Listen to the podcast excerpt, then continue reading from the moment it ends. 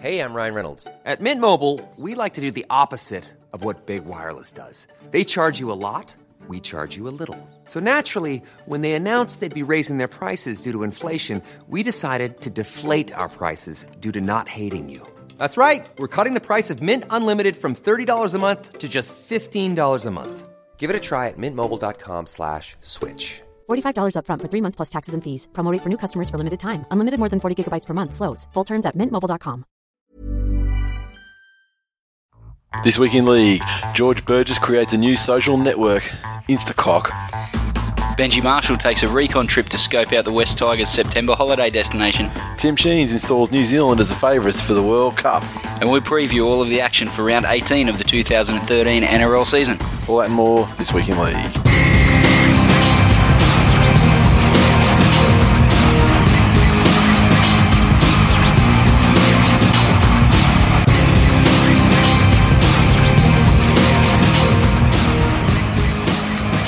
Welcome to episode 128 of This Week in League. I'm Nate. And I'm Glenn. Okay, so another week and a, uh, a momentous week, really, uh, for the show. As Oh, some people would say as, that, as we as we release our uh, our second shirt. Other people would say it's a bit depressing. the whole situation's a bit fucked. Well, I mean, Some like, people. like in the words of in the words of you. Let me just. I'm just pulling my phone out here to go to my um, Oh, look. SMSs. this is going to be taken out of context. So um, so what I did, I didn't put any text around it. I just sent you a picture of the final design, like I, as a design, and also like you know mocked up like on a shirt that a person was actually wearing. And your reply was, if it related to any other team, I'd say it was fucking awesome. Since it's not, I hate it. Fuck you, you cunt. so No, yeah. hearing it back, that's perfect context. Yep, that's Yeah, yeah. exactly So- so, yeah, as it was intended. So, so the Tigers in Decline shirt is there, and we've had a pretty good response so far. Um, there's been a number of people jump on board, but I reckon as we're listening to the show, as we're recording it on Tuesday night, I think to get the get it going, we're probably going to need another ten people to uh, to pre-order this shirt. So if um, I'm going to buy one. You know Yeah. why I'm going to buy one, Nathan? What's that? So I can fucking burn it. you realise, I mean, you know, you, you- you're paying to get it produced as well, so you're not actually going to buy one. I mean, you're buying one, but you, I'll buy one. you get one for free. I'll buy two if I have to. I'll burn both those motherfuckers.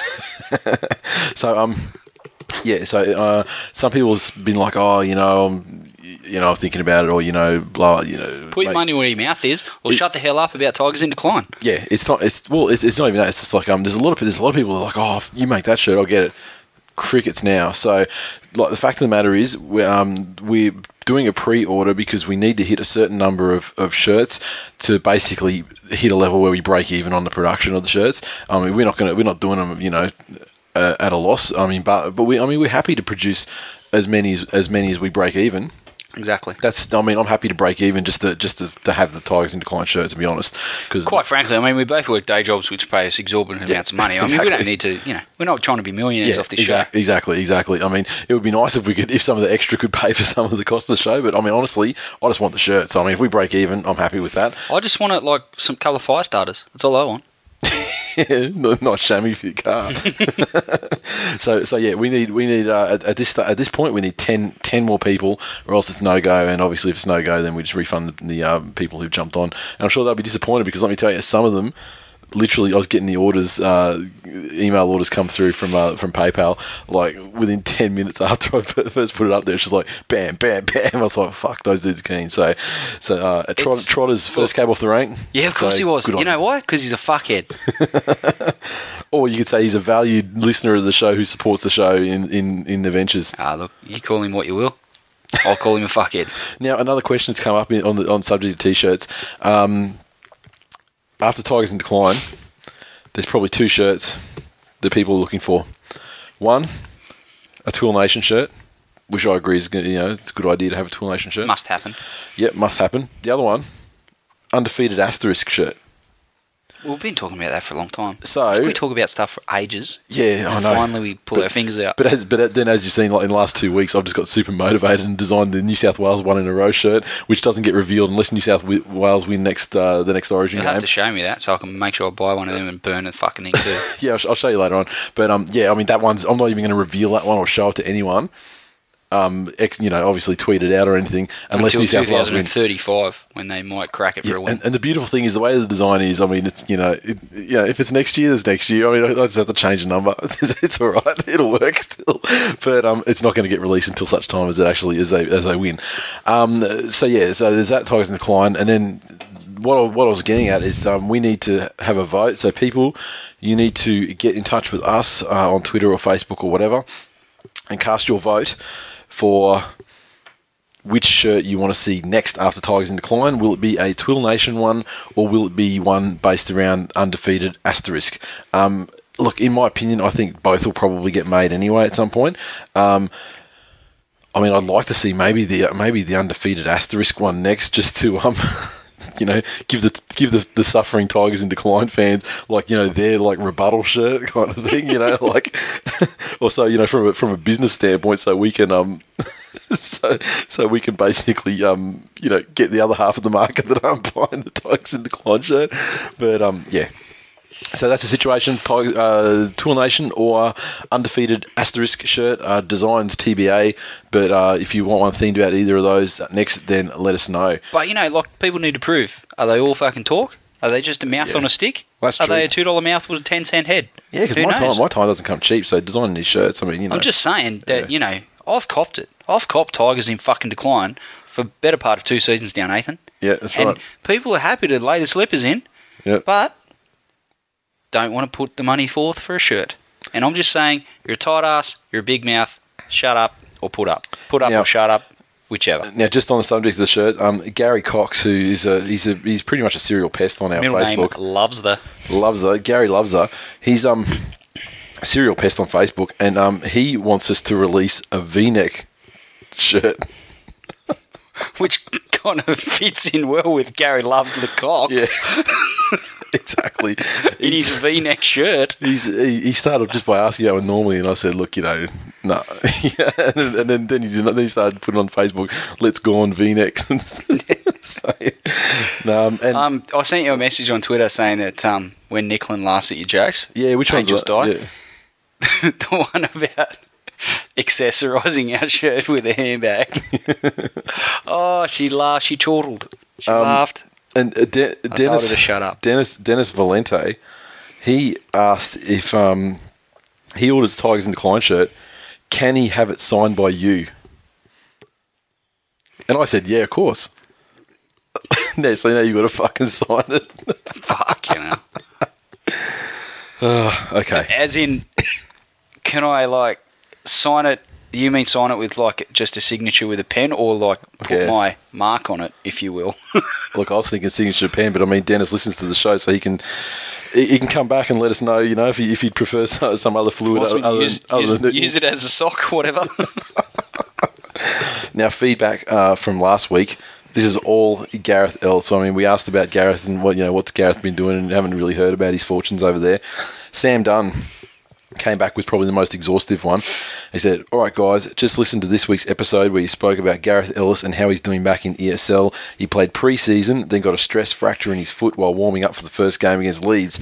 Ended up missing 12 weeks. I spoke to some Hull fans when they came down to London, and they said, well, at least we got to see him warm up." He's back now, went pretty well until hurting his back for England against the Exiles in June, but he returned last week. You can tell what a quality player he is, but he probably looked better with the team of destiny that is the West Tigers. Why in God's name did he go to Hull? He got made captain pretty much on arrival. Also, I was wondering how you rate Adrian Morley in the list of English forwards who played in the NRL. he was good when he was on the field. Yeah. Morley, much Yeah. like Gareth Ellis in England. Except Gareth's injury, obviously Adrian Morley was off for doing head high tackles and stuff. yeah, he could could take a uh, could take a head off. Yeah, he could. But yeah, no, he was I thought he was he was very good. Adrian Morley. I liked him. Yeah, he was he was that good. I forgot he was English. Yeah, and that's a, that's probably the highest compliment you can pay. exactly right. like Gareth Ellis. Yeah. Like you know, we say his name in a funny voice. Yeah, I never But- forgot that he was English though, because because of the you know the way we said his name in a funny voice. Yeah. Fuck. Yeah, Gareth, mate, fucking Aussie as. Gareth was great. Um, And uh, I miss I miss yelling that. I miss it. that's And I- all the people around me at games, what the fuck is this guy carrying on about every time he got the ball? Oh, that's great, Gareth. Bryn Owen Give me a said, bourbon, mate. Like they're like, hey, where are you from? Campbelltown or London? All right, Bryn Owen said, uh, your mate Ellis has been getting carved up more than actually doing the carving, seeing how he's always injured. Beaver is a legend. He's getting carved up by a fucking surgeon. What is He's- it? and he just ended the sentence, Beaver is a legend. If, if the NRL can turn the brothers Burgeye, in brackets, more cranium than the Easter Island heads, into stars, Roby, who was trained by the greatest hooker of his generation, Keiron Cunningham, would rip it up over there. Keiron Cunningham. Is that Richie Cunningham's brother? He said, "Oh yeah, um, oh actually, I won't mention that." He said, "I, I had the misfortune of discovering blanked out league." league internet name this week, and I thought you guys gave us shit, but this guy's a grade A twat. Keep up the good work. Uh, Tigers in stagnation. You'll never win fuck all with that cock in charge. Big Mick Potter fan, man. Massive. He said, uh, "Says me with Nathan Brown as coach." Yeah. Shut up, mate. I mean, that was like that was very ADD. I mean, like there was there was so much content in that in there. It was ridiculous. Who sent that one? Sorry. That was Bryn Owen. Oh, of course. That guy. Yeah, uh, and then we got uh, Matt Boyle. Oh, And, fuck. Here we uh, go. This will be interesting. He just he opened it up, you know, with a compliment. He said, uh, "You sheep shagging, inbred, xenophobic motherfuckers." And he said, on a separate note, Gaddard played a few games unspectacularly this year, having met, spent most of the season injured. Of the Aussie imports, Justin Carney's made the biggest impact on the wing for Castleford, but maybe maybe mainly because he's been banned about three times for a total of around ten matches. Fuck. Justin Carney. Yeah, remember him? He had like he had, he had, he had legs like yeah. Mal Meninga looked at Justin Carney and said, "Man, that guy's got some fat fucking thighs." Yeah. He had uh, legs like a horse and also caught like a horse. Yeah. Fuck me, he had some shit hands. Yeah, yeah. She's, Carving up for Castleford. Yeah, yeah. Car- well, car- well, carving Can't up throw a except for, the, arm by the sound except, except for the ten weeks that he's been out of suspension from the sounds of it. Yeah. What did he do? What the? Oh, who knows? He's a That's winger. Part, part two, Matt Boyle. What has Justin Carney? Oh, don't encourage done? him. Look, I'm, I'm not saying Matt Boyle has to interact with us again. Who wants to hear from him? Oh, all right, all right. Um, we had Twitter feedback from our old mate Paraman.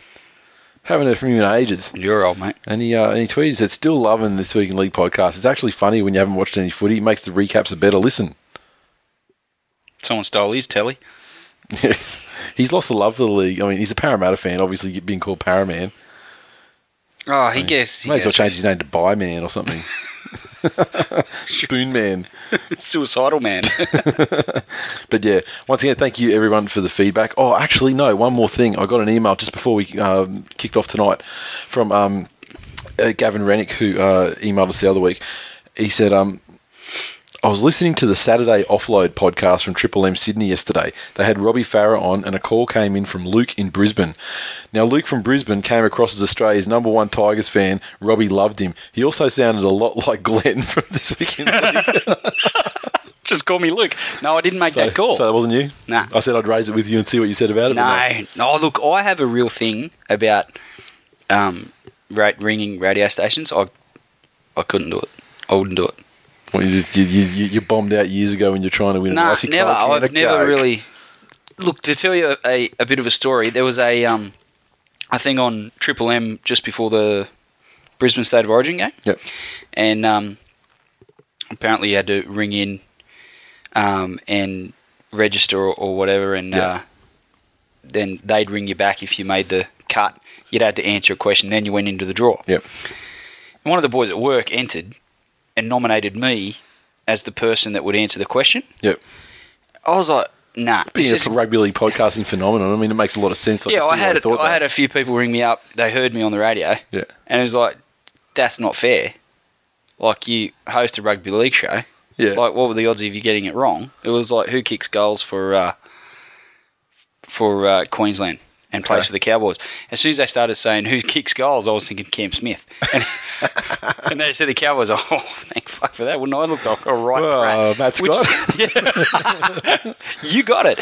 Um, no, I'm just I'm not one of those people that would ring a radio station because I listen to them and go, you know, people that ring up and they air their dirty laundry and say, oh, you know, my husband's got a nasty case of herpes, but you know, sometimes when I feel a bit randy and stuff, I still, you know, go home. They probably don't say that, but that's what I imagine. You know, people ring up radio stations to be like, And you don't want to be one of those people. nah. You know, you were just helping a mate win a comp. Well, he sort of said, I've got Triple M on the phone. I'm like, fucking what? What are you telling me your fucking problems? because you've got to answer this question. We can go to go to the Origin.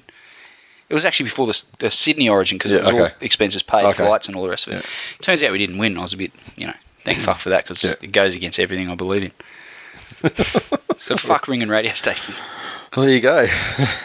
There's a bit of radio station uh, 101 from Glenn. Exactly.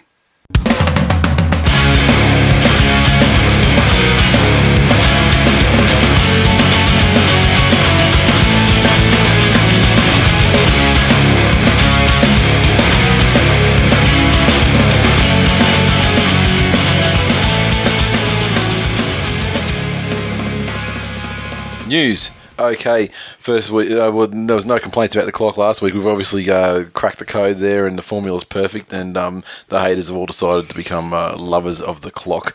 So we'll kick it off with Mitchell Pearce on State of Origin saying, "If I don't win, I've got no doubt I won't be there next time." He considers Game Three as his last chance to be considered an Origin to, to be the Origin halfback, I suppose. Yeah, that's that's interesting. I mean, he probably Yeah. could have said that three years ago, and it would have been just as apt. But um, look, I think Reynolds is is the halfback of the future for New South Wales. I don't think Mitchell Pearce has has done anything to. Uh, to really cement his spot or, or show Yeah. that he's he's an origin player. I think he goes missing in big games for, for long periods of time and, and you know when that applies to club games as well. You know, significant club games he, he tends to go missing. Yep. And um, that fact's been overshadowed a lot by Maya Maloney, certainly at the Roosters. Um, you know, fair enough, he's been fairly honest, but He also has some decent games at club level too. That you know he's just never had at Origin, and he's and he's been the halfback in four of the seven series losses. yeah. So not good enough. Not good enough. Mitchell Pearce. He should be gone already, in my opinion. All right. Um. Holy dooly! That just comes out there, doesn't it? Dugan could Where was rule it him, supposed to come out? Dugan could rule himself out of the third Origin game because he's got a kid due on July 20, which is three days after the game. Kid could come early. He wants to fly up to Queensland because it's where his ex is. So he's not even he's not with the chick anymore. And so he's going up there to be uh, be present for the birth. She must be a big fan of uh, Josh Dugan's if she was like heavily pregnant and Well- moved to Brisbane away from him. Yeah, well, I mean, you know, let's say, you know, Cam- Canberra broke up with him, and yeah, the Broncos. I mean, you know, they didn't have a one night stand. They didn't even play just a tip with him, and uh, or maybe they did. but yeah, um, Maybe maybe he's not going up to be like at the bedside. Maybe he's just going to be on the on the roof of the hospital. wetting the baby's head with some cruises. but yeah, was, it's always unfortunate. Babies are always due. I mean, why can't these guys fucking, you know, organize organize a route into in you know in March? So the baby's going to come out at Christmas time. No footy on. You actually got a bit of a holiday from your pre-season training as well. Hasn't really kicked off either. And you know, go I from like there. the way you think. I mean, it's it's intelligent, isn't it? I mean, that, I guess that's well, why I'm not football you're player. wondering. So you, your question is, why isn't Josh Dugan intelligent? Intelligent, yeah, well, okay. Point let's made. crack the fucking code with that, shall we? Yeah, yeah, okay. Um, Jack Reed out four to six weeks with a dislocated collarbone. Broncos doing it so tough By sliding into an advertising. by sliding advertising hoarding. Wow.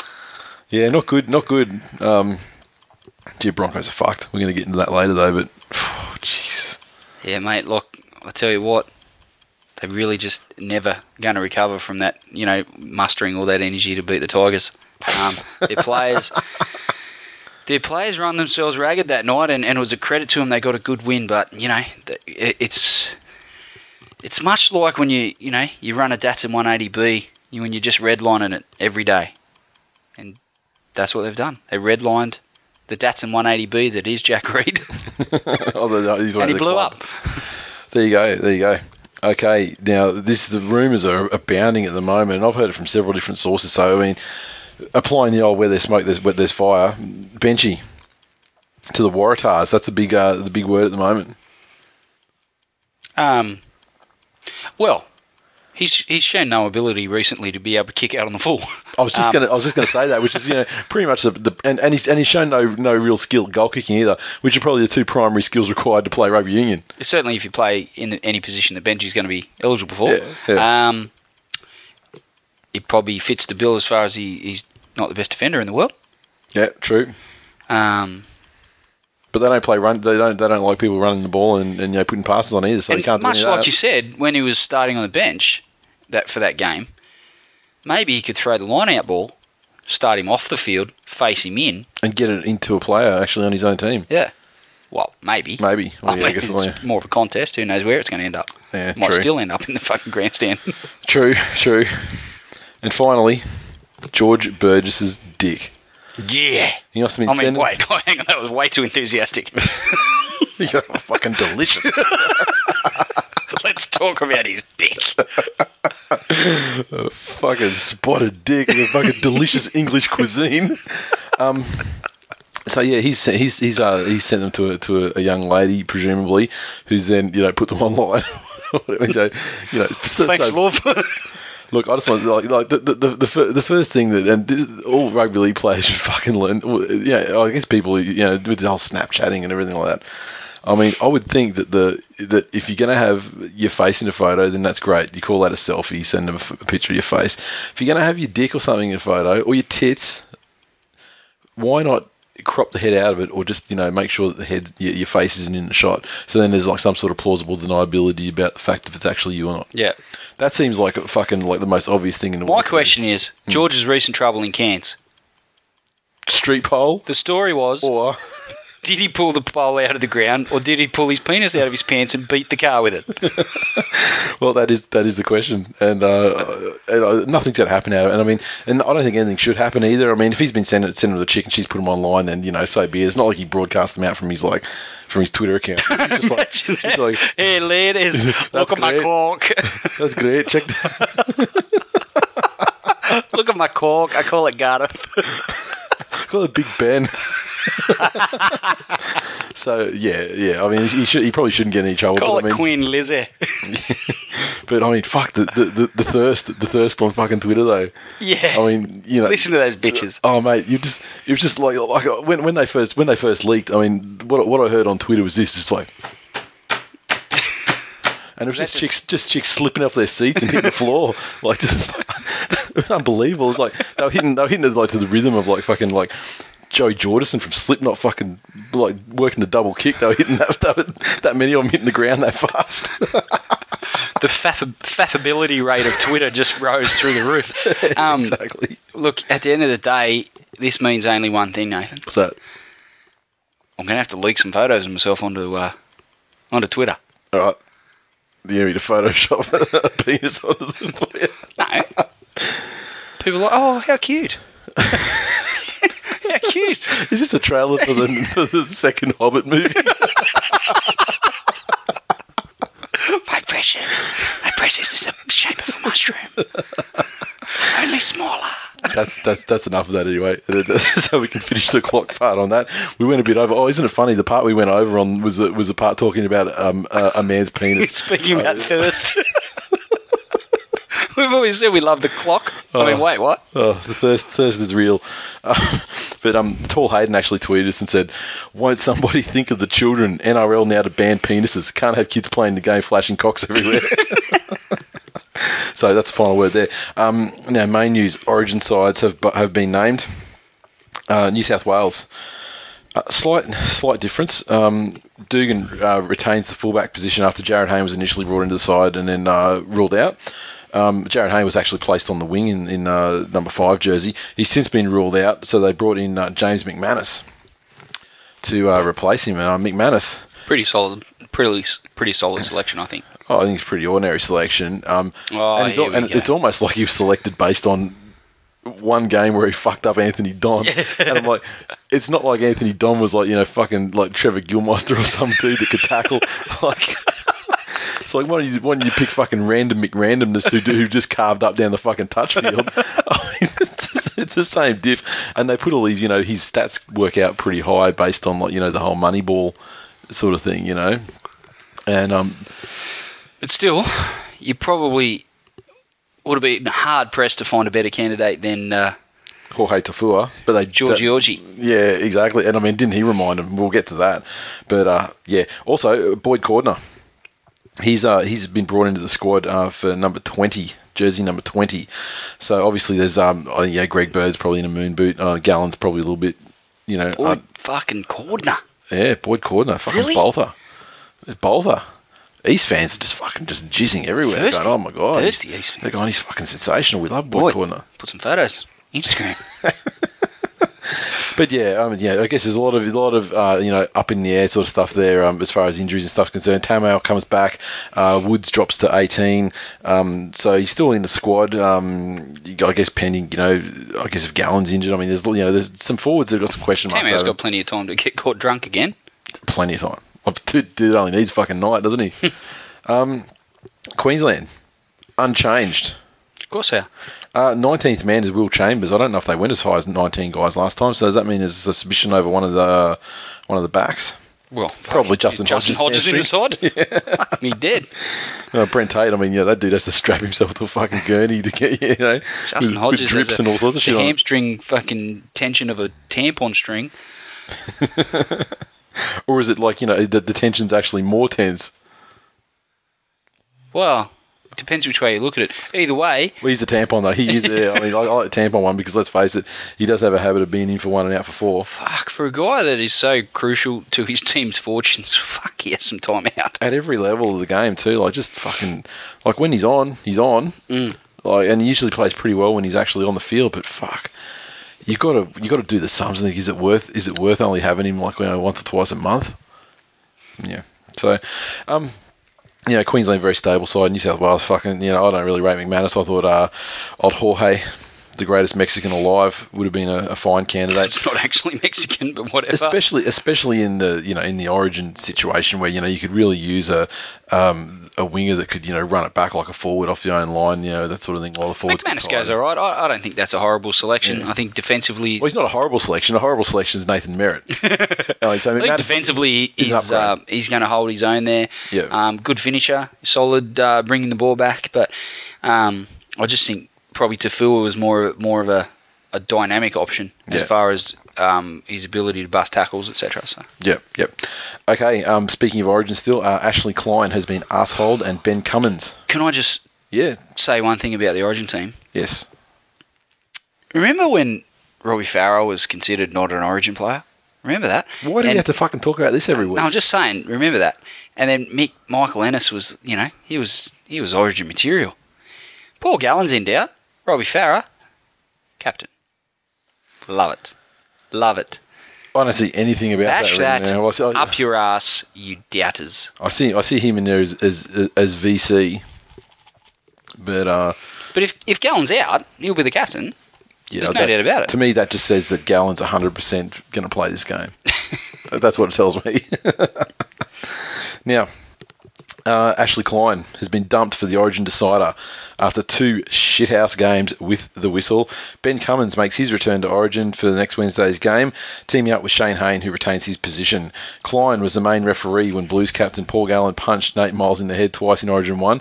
He decided to let Gallen stay on the field, but then overreacted in Game 2 when he sent four players to the sin bin in the second half following a melee in which only two people threw punches. So, following both matches, Queensland uh, officials told NRL top brass they had concerns over Klein's refereeing, and um, the referee's manager, Daniel Anderson, said Cummins' form with the whistle during the past month had edged him past Klein. It's a significant achievement to be appointed to a game of this calibre, and Shayne, Ben, and the team of officials have earned their appointments through the strength of their performances over the past few weeks. Who do you think is best is the best ref in the game? there's a lot of different um, like opinions out there, depending like you know who which perspective you're looking at. Apparently, Gavin Badger is super, is like super popular with the players because he probably doesn't talk to them like they're like they're cockheads. Well, he generally has a bit of a laugh, has a bit of you know, he explains Yeah. himself quite well. Yeah, I mean, and like um, who's that fucking um Modern Family dude that like works on the sidelines now? Yeah, like the, the, the referee's like in trust cup up here and runs the sideline. Like that fucking guy. I mean, I think he'd be universally. He speaks to you know players like shit the whole time, and I think he would be universally the least most popular and probably you know and given you know obviously how he's working at the moment you know one of the worst I mean Chechen's by far the worst I'm just trying to think who else is fucking out there that you can I mean Shayne Haynes still gets the top top appointments but I've, I've had some problems with him Would it would it be that hard, really? Like, would it be that hard to have a good rapport with the players?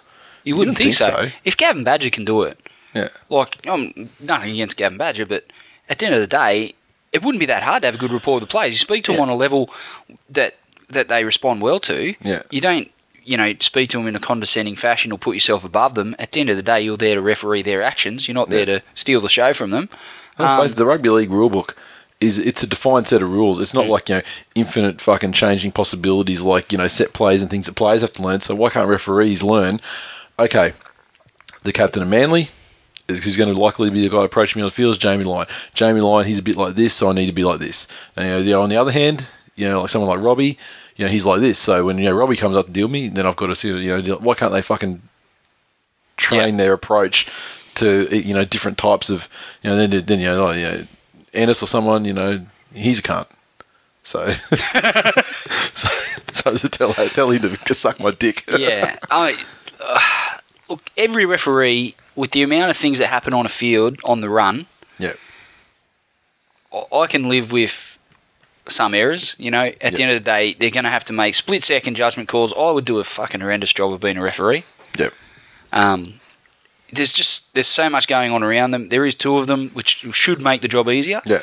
But when you've got guys that are supposed to be watching the, you know, you know, offside, the offside rule is something that shouldn't they shouldn't get wrong. Well, I mean, you got you got touch judges as well that can Yeah. like actually you know line up ten meters if they have to. You know to it, that sort of thing, um, you know, strip strip ball stripping in the tackle. That's a 50-50. At the end of the day, with the players wrestling, and guys see, trying to can't up see the, ball. angle and stuff like that. Yeah. You know, but you know what? If you're not sure, go up to, go upstairs because after fucking doing after. Maria Hargraves bitched just last week. But they were doing that a few seasons ago, and then people were bitching that it was holding the game up because they were checking every little I'd thing. ra- I'd fucking rather I'd rather it it be right. right. I mean, like knock-ons, like the you know, little knock-ons when there's like a you know crazy passage and like the ball's on the ground, bounce bobbling around. Yeah. And she's like, you know, in the middle of the field, that's fine. The issue, I mean, get fucking send-offs and sin bins right. Mm. Uh, make sure you look at it and get the facts. So situations like Origin Two don't happen. I mean, like, there's no way that fucking Hodges and Bird should have gone. I mean, they're pretty much spectators. So that that was I don't know fucking still to this day I don't know why they those two guys got sent. Um, tries, fucking get those right because I mean how fucking hard is it when everybody in attendance watching it on a big screen, fucking you know thirty I don't know that away, this season there's been on TV. that many horrible decisions on tries Oh, there's compared to last year. there, uh, there, yeah, there's been there's been a fucking lot. There has been a lot, and and it's funny when like you know you the viewer you look at it and you immediately make up your mind with a real like you know like a quick decision and you're firm on your decision. You're like, well, it's obvious because of fucking X, Y, and Z. Yeah. Commentators, they make the exact same decision almost universally without any dissent on their panel or you know whoever the guys are in the box. Then you get two referees in there that come back with the exact fucking opposite of what they say, and it's just like I don't know if they're looking they're looking at it too too much. They're like they go in thinking it's gonna you know it's, it's just some fucking shit decisions. And really, I mean, if they got tries right, and also like penalties where it's like you know penalties for you know high tackles and that obviously should be looked at you know rather than just you know I just think that the media plays into it so much, and there's so much scrutiny over over referees' performances that they are under the pump. They are intimidated by by that, whether they want to Yeah. admit to it or not. Daniel Anderson's got a job to do, and, and prior to him, the guys that held that position before um, know that they're going to have to face music. Robert Finch, like he was fucking dead man walking for three seasons. Mm-hmm. yeah, yeah. Um, it's a shit job, and I'd never, I, you know, I'd wish I on my worst up enemy, to do it. put my hand up I'd, you know, you, you'd have to be a certain amount of fucking crazy to be a referee, Yep, as far as I'm concerned. yep. Um, but yeah, there's certain things that they just shouldn't get wrong, as far as I'm concerned. Um, There's always going to be an element of error if they do have to make split second decisions on the run. I can live with that. Um, anything involving the video video referee um, and blatant forward passes, Yeah, shouldn't really get those wrong. yeah. And forward passes, like you know, it, just the, the little cheeky ones, like from dummy half and that. Hmm. Fucking every not a game goes by when you don't see half a dozen of those bastards get by. Exactly. And It's just, and it's definitely, it's not perception. There's no fucking way it's perception. It's, it's reality is they're like you know fifty centimeters forward, if not more. I'll give him one thing though. They are, you know, they are dropping guys this year, and they are sort Yeah. of being um, slightly more accountable than what they have in the past couple of seasons. And the problem is they don't have the pool of top level guys that they can just go like on some rounds where every match people are crying bloody murder about you know refereeing decisions, and they're like, well, okay, you We can't drop them you're all fucking dropped. Yeah. you know they can't do that. Otherwise, they have to go back to one referee. Um. Anyway, that was that fucking uh, that went down. That went down a tangent. Um, fucking Robert Lui. This article came out, written by um, Peter Badel, and this is just and he's I I think it's bad B A D D S seventy six on Twitter. Um, he's not on there too much. Uh, believe me, I've tried to get him on there. Fuck this fucking article. I'm going to read out some selected parts. After two years of hell, Robert Lui finally is at peace. The evidence isn't just in his football. Spend just five minutes talking to the Cowboys halfback, and he radiates contentment. There was a time where he feared his rugby league dream was over. Just over a year ago, he was temporarily banished from the game by the ARL Commission, the code's punishment for an off field incident involving partner Talia that saw Lui placed on a two year good behaviour bond. During his stint in NRL purgatory, Lui admits he feared he would never play again. He viewed the ban as his road to perdition, seemingly discarded for a mistake he eternally regrets. That's the fucking opening of that article. And then it goes on to hear, you know him you know referring to it numerous times as an off-field ordeal, not him kicking the ever-loving shit out of his pregnant fucking girlfriend. It's. I just, I just wonder. Let's just say, Robert Lui is at he's at the pub with his mates, right? They're there. An altercation breaks out at another table between a bloke, totally unrelated, you know, nothing to do with Robert Lui or any of his mates, Yeah, a bloke and his missus. And he, um, you know, the bloke smacks smacks his missus up, right? Yeah. And slams a sliding door on her head and kicks her in the pregnant guts. If he does all of that, Yeah, probably only serves my story a little bit better. that's what I was thinking. If Robert Lui is sitting there, what do you think goes through his head? Does he go, "Yeah, you fucking teach her a lesson," or does he go, Fucking play on, play "You know what? That should probably happen behind closed doors, After a half closed doors, half closed doors." and then open, and yeah, then close, half closed again, and open, half open again. Um, or I can guarantee he doesn't sit there and go, "That's absolutely fucking deplorable behaviour," and I'm going to go over and fucking smack that bloke up because Well, you know what he does, you know what? He- shit human. you know what? He probably does think that, and then whoever he's at the table with goes, "Don't you? How fucking dare you say that?" No, because anyone that's going to be mates with Robert Lui yeah, condones that be- behaviour by way of their fucking mere friendship with the bloke. yeah, and he's um, he's big. He's uh, he- NRL purgatory. That cunt should have been in fucking life purgatory. yeah, yeah, Twice. yeah. Twice he did it. It wasn't like, fuck, I tripped and fell and I just managed to catch my missus's fucking drawer on the way down. Oh, I feel really bad about it. Never happened again. And he's gone on some fucking real tangent of um, philanthropy and, and, Yeah. and, you know, gone on, on a big uh, push for, for women's rights and, and protection of women and domestic violence causes and all the rest of it. He fucking hid. Mm-hmm. What he fucking did was hid. He hid like a cat after f- smacking his missus up twice. Once when she was heavily pregnant, soccer kicking her in the fucking head. Yeah. And now we're writing pieces in widely published and, and read publications. yeah. This is I think it's Courier Mail. This one, Yeah. Just fucking unbelievable. And, they talk about his sympathetic pieces. Fuck that. And they talk about his um uh where is it? He viewed the bandage yeah, seemingly discarded for a mistake he eternally regrets. He was not he was not discarded anything. I mean, Does he me. eternally regret the second time? Or does he internally regret the first time, or both? Because if he internally regretted the first time, he couldn't have regretted it too bad, because he then went and did it 12 months later well, again. that's right. He actually celebrated it on the anniversary of the last time. I mean, it was almost like a fucking reenactment. Um, and his mate, he's got a mate down there at Cowboys now, or up there at the Cowboys. Cowboys veteran Brent Tate succumbed to injury. Lui found solace in the casualty ward. It wasn't good when Tatey hurt his leg, but when he did it, he was there for me and we got through the hard stuff, the rehab, together. Me and Tatey got really close during that time and his support made me mentally tougher. The hardest thing was watching the boys play. I would be happy enough at training, but when they'd play, you'd wish you'd be out there. Then it's like Lui's manager, Mark Stewart, helped the halfback through his darkest days. There were no winners in the saga, but without his primary passion, Lui found solace investing in the community. I'll tell you, there is a fucking winner in this saga. That Robert Lui Robert is currently earning in excess of hundred thousand dollars, Mm-hmm. or whatever the fuck he might be earning. There's a big winner because he's not in jail getting fucking gang raped up the ass by people who As who, he should be. who, who treat who treat fucking women beaters as the fucking you know fuck towels that they should be.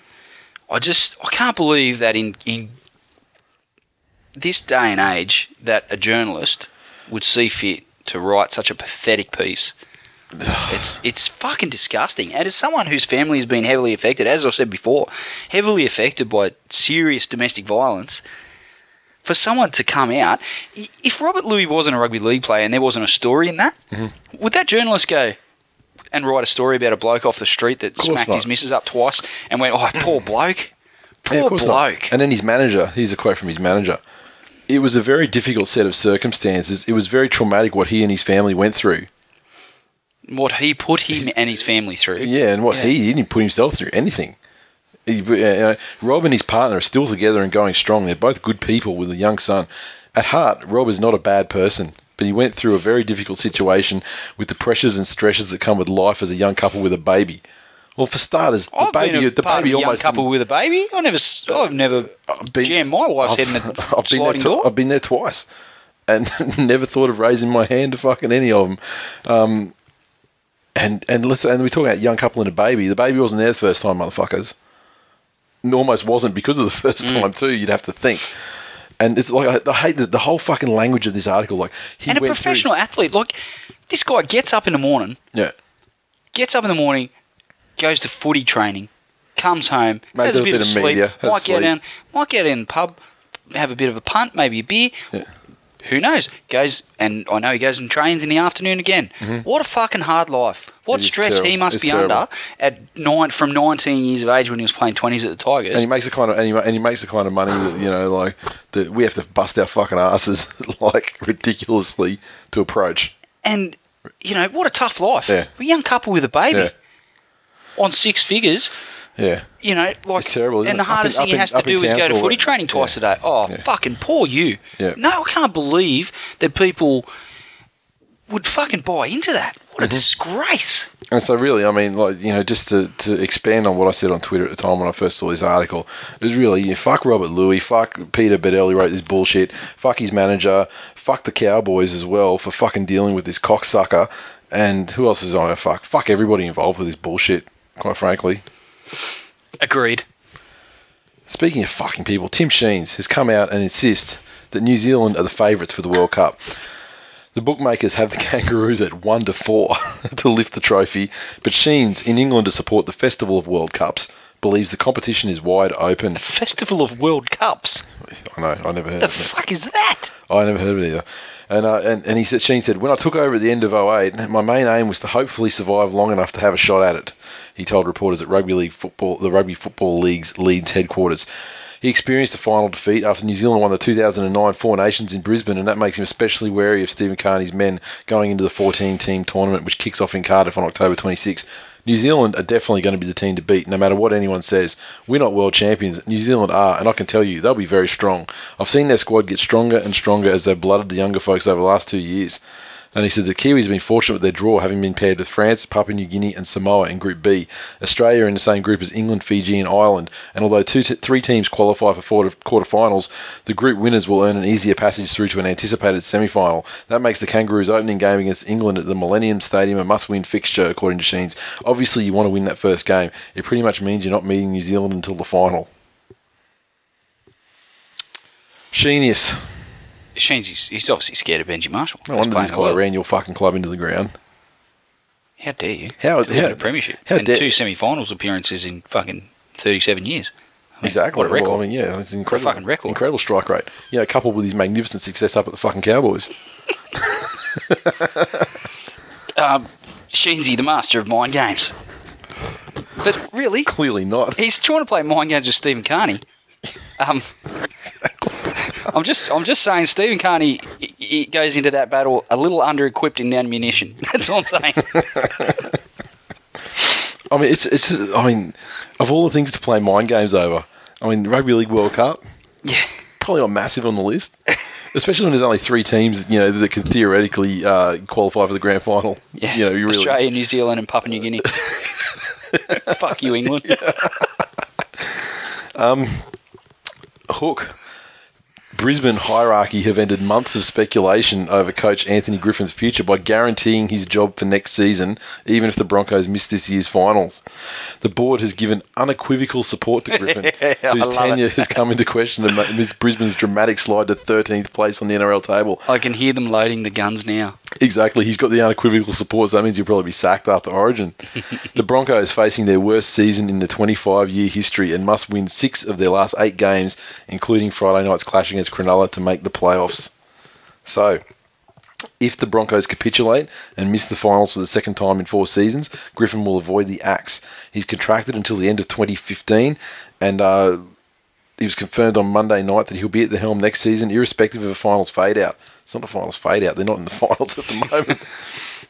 I can categorically say this now, White said. Anthony's job is safe, simple as that. The club's fighting very hard to make the finals. There's still a job to be done this year, but myself and the board are convinced Anthony is the right man and the right coach for our club moving forward.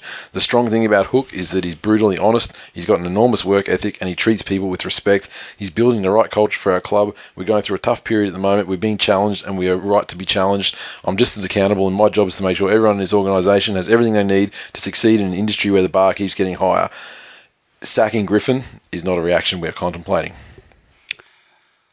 Anthony Griffin's building the culture of, at the Brisbane Broncos. Apparently, I'd like to go out on a limb and say that culture was well and truly fucking built and uh, set in concrete by the time he rocked up there. and it certainly wasn't derailed in any way, uh, you know, by Henjak. Well, he wasn't really there long enough to No. derail it sufficiently. Um, to be fair to Griffin, he's he's dealing with a fairly undermanned squad, as far as I'm concerned, in, in key positions.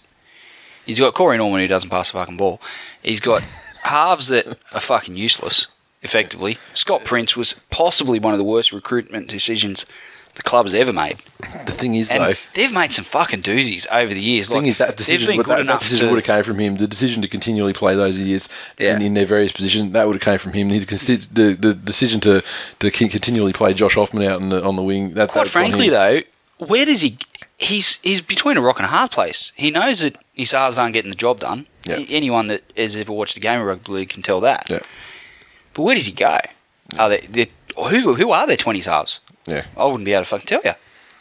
yeah, What do you do? Do you? I mean, the start of it for me would be to put Hoffman at fullback and put Norman at five eight. yeah, And exactly. Princey Left, or, right out. or Wallace, one of the two. Yeah. I think Princey's been playing out of position all year, um, so he's he's up against it. He certainly doesn't have um, the speed off the mark to be a five eight in the way that the Broncos play the game. yeah, Um, and but you know they're not recruiting anyone. They're not. yeah. They're, they're twenties halves. I, again, I don't know who they are, so they can't be great. And they got to be. There's, you know, they're not ready to come through yet. Surely. Well, no one's mentioned them, Yeah. And And the Broncos fans on Twitter are usually quite vocal about um, you know, getting yeah, young guys they want to see called up. Yeah, exactly. So- Um, I think he, he's probably between a rock and a hard place there with his halves, and I think that is a crucial part of, of their game that, that they just can't quite get right. And um, he's probably also going to cop the, cop the brunt of that. It is admirable that the, they've come out and supported him, but, you know, the Broncos are used to results. But not everyone's supporting him. The next part of the story. Gordon Tallis said he believed Kevin Walters is tailor made to rebuild the Broncos. um, I just got to try and find a quote from, from that, that imbecile. Um, he's been linked with a return to, to Brisbane. He's off contracted um, as an assistant coach at Storm uh, at the end of this season. He's undecided about his future. He said, I'm not sure what I'm going to be doing next year. My family's still in Brisbane, but I'll see what happens for the rest of the season. Brisbane do need to make the finals. Knowing the Broncos and the culture that's been up there, they won't give up, but they're making it hard for themselves. However, Darren Lockyer has urged the power brokers to stay patient with Griffin. I've said to a few people, including Paul White, that Anthony is the right coach for the Broncos, says Darren. I've been coached by plenty of coaches, and from my experience, Hook is very good. He's been coached by plenty of coaches. Yeah, Wayne Bennett, Ivan Henjak, Anthony Griffin. Wayne Bennett, internationally, or Yeah. Origin, Mal Meninga, well, should I say Michael Hagan, or was it Neil Henry coaches the Origin side? I forget. Fuck me dead. Yeah. I've been coached by half a dozen people, and, I'm, and, I'm, and I feel I feel qualified to say they should ask someone like Tyron Smith if he's a good coach or something. some guy's fucking been around. You know? so yeah, yeah. Phil Blake, what does he think? Phil, what do you think of Anthony Griffin? how's, he, how's he raised the coach? I mean, you, you know, you've been coached 150 times. he taught me how to chip and chase. yeah, yeah. So um, Darren said that I'm confident that he can make Brisbane a competitive powerhouse again. Just competitive. Yeah, that's that's what they, that's that's how that's how bad things are for the Broncos at the moment. They're just uh, they're just looking for competitive. Competitive is the holy grail at this point. Because let's face it, we'll get to the we'll get to the recaps, but they're not. Um, Blake Ferguson, David Furner is pushing to have uh, Blake Ferguson back for their next game, describing it as essential to keep him in footy. So um, Raiders are still going okay. Obviously, they are 11 home games in a row. They've won. They beat the Cowboys on the weekend. It's essential to keep him in footy. In footy, yeah. I mean, he'd be lost to the It's game. a shame Blake Ferguson doesn't think it's essential that he's kept in footy Yeah. by not being a fucking gronk. Yeah. Now he said that um uh, that should he be cleared by the courts, he will be pushing to have the 23-year-old named in his side to play Parramatta following the bye. Initially, the NRL said Blake could be out for four weeks, and after the bye, it'll be four weeks. Obviously, we have to go through the right channels, but I'll certainly be asking about things to see where we're at. So yes, I'd like to have Blake back for our next game because he needs to be playing. I'll say right now that he still has a long way to go with rehabilitation.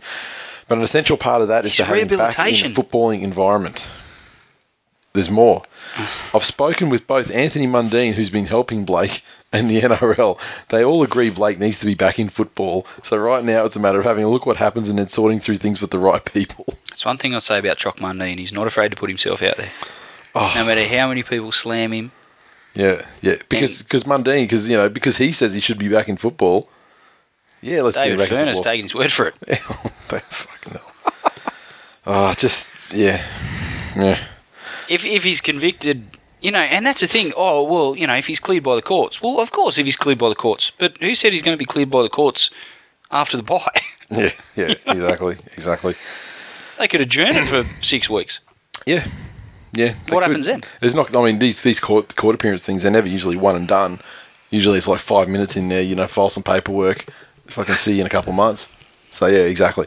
Um, and speaking of, there's gronks that need to be rubbed out of the game. Uh, Mitch Allgood has has your your your mate Reni Maitua has come to his defence. Oh, Reni. And he said that Mitch Allgood had no choice but to hit or be hit when he took on Steve Matai on Monday night. While Maitua said he doesn't condone violence on the field, he's defended his teammate uh, for punching Matai. Mitchell's desire and want got the better of him in the end. Frustration came into his game. Stevie's a very scary guy and he's been a bit of a bully, so to speak. I've been good friends with him over a number of years, but I think Mitchy saw him coming and it was hit or be hit. I don't condone it and it's not a good look for the game, but it happened. It's what Mitch has to deal with now. and then he goes on to say, That's that's actually f- a fair statement. I don't, not- I don't know that Matai was going to throw a punch. I wasn't going to throw a punch at all. And and put it this way: if you can't get Steve Matai to throw a punch at you after you King hit him, he's never. He was. That means he would never have been throwing a punch in that situation. Yeah, true. And like I can't. I mean, I could not be more fucking impressed with Matai. I've, I'm. It's a mixture of like pride and disbelief. That he actually fucking reined in and had the and like when the red mist descended descended over him, he was just like, "Don't throw a punch! Don't throw a punch! Don't throw a punch! Man advantage! Fucking winner!" See you off you go.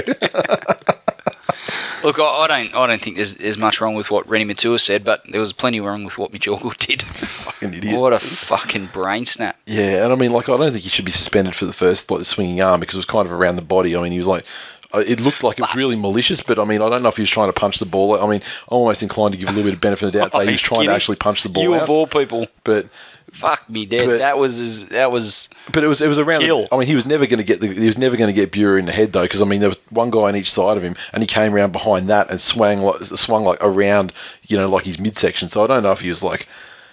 You know, I don't know. I, well, I don't know what he was thinking because clearly it was a brain explosion. That whole pure fucking sequence for him. Fucking hell. Yeah. Should so um.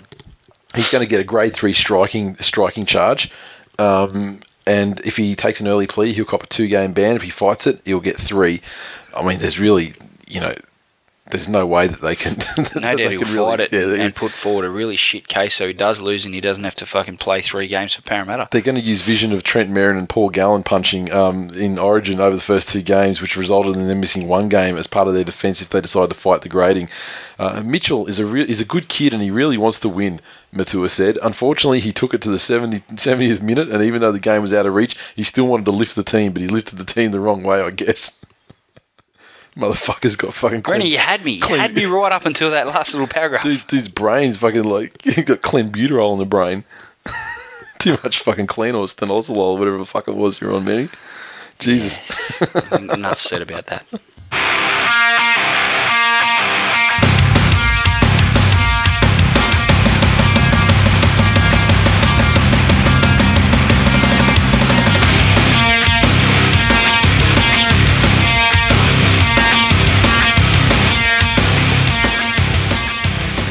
Recaps. Okay, kicking off a Friday night football. Melbourne Storm 32 defeated the Brisbane Broncos. Nothing. Crowd of not a bad crowd actually for Melbourne in winter. down- Just uh, just under seventeen thousand people there. Especially with a, a big AFL game across the ditch. Yeah, yeah. Okay, and um, what have we got here? Did I say across the ditch? Across the ditch, you did. Yeah, There's surely there's a ditch in there somewhere. it must be. Probably a gutter where all the Collingwood fans are. Yes, Melbourne Storm tries Jesse Bromwich, Justin O'Neill, Ryan Hinchcliffe, Sisa Waqa, and a double to Maurice Blair. Uh, Cameron Smith, four from six conversions. And Brisbane Broncos, sweet FA. Fuck all. Clearly, take one look at the scoreline. You see that Melbourne were never really troubled in this game. Um, they got on top very early. Bromwich strolled through after a couple of minutes, and it only got easier from there. But it's it's pretty obvious, you know, from their start. You could see they were pretty. They were all pretty relaxed out there, and and when Cronk, Smith, and Slater play relaxed footy, Yep. pretty good to watch. Yep. Like Cronk's kick to is it uh, Justin O'Neill out there? Yep. I always get Justin O'Neill and Dane Nielsen mixed up. Yeah, well, Nielsen they're- went to the Warriors, Yeah, yeah. they're the same person, essentially. Um, I believe they're twin brothers. But j- like Cronk's kick there, he had a mile of time, just Yep. put it on a dime for him. Um, as we started to sort of say earlier, we touched on when we were talking about Griffin for the Broncos, they're suffering severely from a lack of creativity. Um, you know, we look look at Prince's career history, you'd, you'd sort of back him to be able to create. Um, you know, with some of the plays that he's got around him, but he really does look past it, and it pains me to admit. He, he just he looks a step behind, and Hasn't played for you for a very, very long time. I mean, you can let him go. I, oh, look, I have to Ask say, me about Matt the guy, Orford. even in his time at the Titans, you know, Ask like, me how I feel about Matt Orford now. yeah, it was it was a pretty sorry night for the Broncos and their fans. Um, you know, we're, we're pretty sad about the whole situation. What about Sisa Waqa getting man of the match? When was the last time a winger got man of the match? It's very strange, and let me tell you, I mean, like I he had. A, Lote Tuqiri got a bunch for the Broncos. He's- Well, he had a, got he, he had a uh, he, he had a good game, but in man of the match game, I'm you know, I'm not exactly sure. I mean, I would have thought you know I would have given it my, personally maybe to Cameron Smith, maybe yeah, I think so. I mean, maybe if only for the better interview Smith would have given. yeah, but Sisawang, I mean, Hardly the most articulate fella. and he wasn't and it wasn't he wasn't even he wasn't even the first or even second best winger on the weekend. And he's managed to jag himself a fucking man of the match award. But I don't think I disagree. I don't think the Broncos were, you know, like the scoreline probably doesn't represent it. I mean, they came close, very, you know, must have been what four, five times. You know, cl- I mean, close to close to tries, disallowed tries, shit like that. I mean, and They tried their guts bomb, out. and bomb tries. But I, I don't know that Melbourne, you know, were at their absolute peak, and they did it pretty easy. I think there's a bit of rest fault going around too from the Broncos fans, Thirty-two 0 which makes me fucking cack myself. Um, look, the Broncos, as they always do, they tried their guts out, um, and you know they never gave up at all. But I just, I just got the feeling that you know even if those those tries had been allowed, Melbourne were fairly well playing fairly well within themselves. Um, and you know, it's no shame to say the Storm are are a much better side than the Broncos at this stage of the game. So It's a terrible shame to say that, but yeah, I agree. right. Twitter, CA Photo 10. Finch, Norrie, Prince. Those three would have sperm older than the Broncos backline. yep, JR underscore buff. and he'd probably take photos of it just quietly. said, I would back Ray Charles to hit a bullseye in darts before the Broncos to score points against the Storm. uh, DJ explain. Fucking Miranda couldn't score in a brothel with a pocket full of greenbacks. Hash useless. Some This- pretty impressive efforts to stop him, though. and this this I'm I'm gonna uh, I'm gonna throw this tweet up as you know possibly the best one of the entire fucking week. Doogs, that is uh, D E W G E S. The saying "rugby league is good when Souths are good" really should be "rugby league is great when the Broncos are shit." Ben Dunn 43. Geez, Broncos fans are almost as fatalistic as Dragons fans. And there was a bit of uh, mass uh, wrist slitting and stuff going on Twitter anyway, from what I saw. Yeah, there was a little bit going on. Erebus Chaos. He's tweeted this to us and the Brisbane Broncos official account. The sooner Prince fucks off to England, the better. I love the Bronx, but fuck me, Prince is fucked. Jesus. the only could have the only improvement that he could have put on that tweet was tweeting to Scott Prince's Twitter account as well. Uh, Garbs, 1985. Lick the blood off the sword, Broncos. Storm just killed your season. Jeez. Yeah, there's, uh, It's fairly mate, dramatic. mate. There's a there's a, there's, there's a fair Venn diagram crossover there between fucking listeners of this show and, and viewers of Game of Thrones. Let me tell you, a lot. Like, as people you know would say, like you know this week in you know this week in Game of Thrones. But uh, Hammers H four M M E R Z said when the Broncos win the sco- the spoon this year, will Prince be the first half to guide two different teams to last place? Hash think Broncos in decline. son. Well, you know, it's it's it's not it's not impossible. I mean, as as things currently lie, you'd go, well, you know, yeah, Parramatta are fucking are so bad that no one's going to surely fall below them. But The Dragons are pretty fucking bad too, just quietly. yeah, yeah. Okay, and uh, Amy Lee underscore said the Storm are like the Lannisters. They're strong and powerful, but everyone hates them because they're evil, despicable creatures. Fair point. So I think does, does What does that make the Broncos? Starks. No, that implies that there's some kind of honour and goodness in them. True. Really? Freys. yeah, that, that's more like it. Yeah. They're all ugly Well, daughters. Well, actually, well, yeah, that, that makes sense as well. Actually, with their, you know, with with their, you know, with no spoilers, but you know, with their treachery and stuff as well. Yeah. Like you know, yeah, with the whole Super League war, they were, you know, kind of the catalyst of the Broncos. So yeah, Broncos a Freys, brilliant. Um, next game, What about me contributing to a Game Like of Thrones, a like a, re- a reference, reference thing. Yeah, yeah.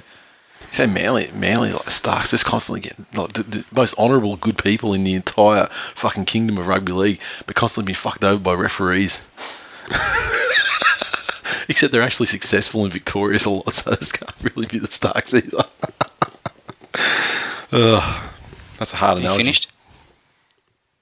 I'm not even fucking started yet. Wait till we get to Monday Night Football. anyway, Friday night, a game near and dear to your heart. Yes. The Sharkies 36 defeated the West Tigers 22. Crowd of just under 14,000 people. And the points 36 for Cronulla came from tries to Wade Graham, Nathan Stapleton, Luke Lewis, a couple to Fifita, and uh, Jayson Bukuya. Uh, Carney perfect, six from six. Um, conversions. West Tigers 22 came from tries to Hot Sauce, Bodene Thompson, Simona with a double. Simona, How good's fucking Simona going? Benji, two from three on the conversions. And uh, Betty White had to get in there, throw one over as well.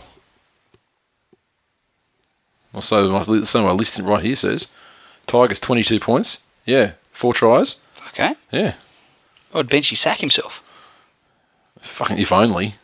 I mean, fuck, can you imagine how, how many games? Well, then again, you don't really lose games by two points. You tend to lose them by like two tries. Um, oh, look, slight hiccup for the team of Destiny. 24 0 at one point in this game. Yeah, considerable hiccup for the team of Destiny.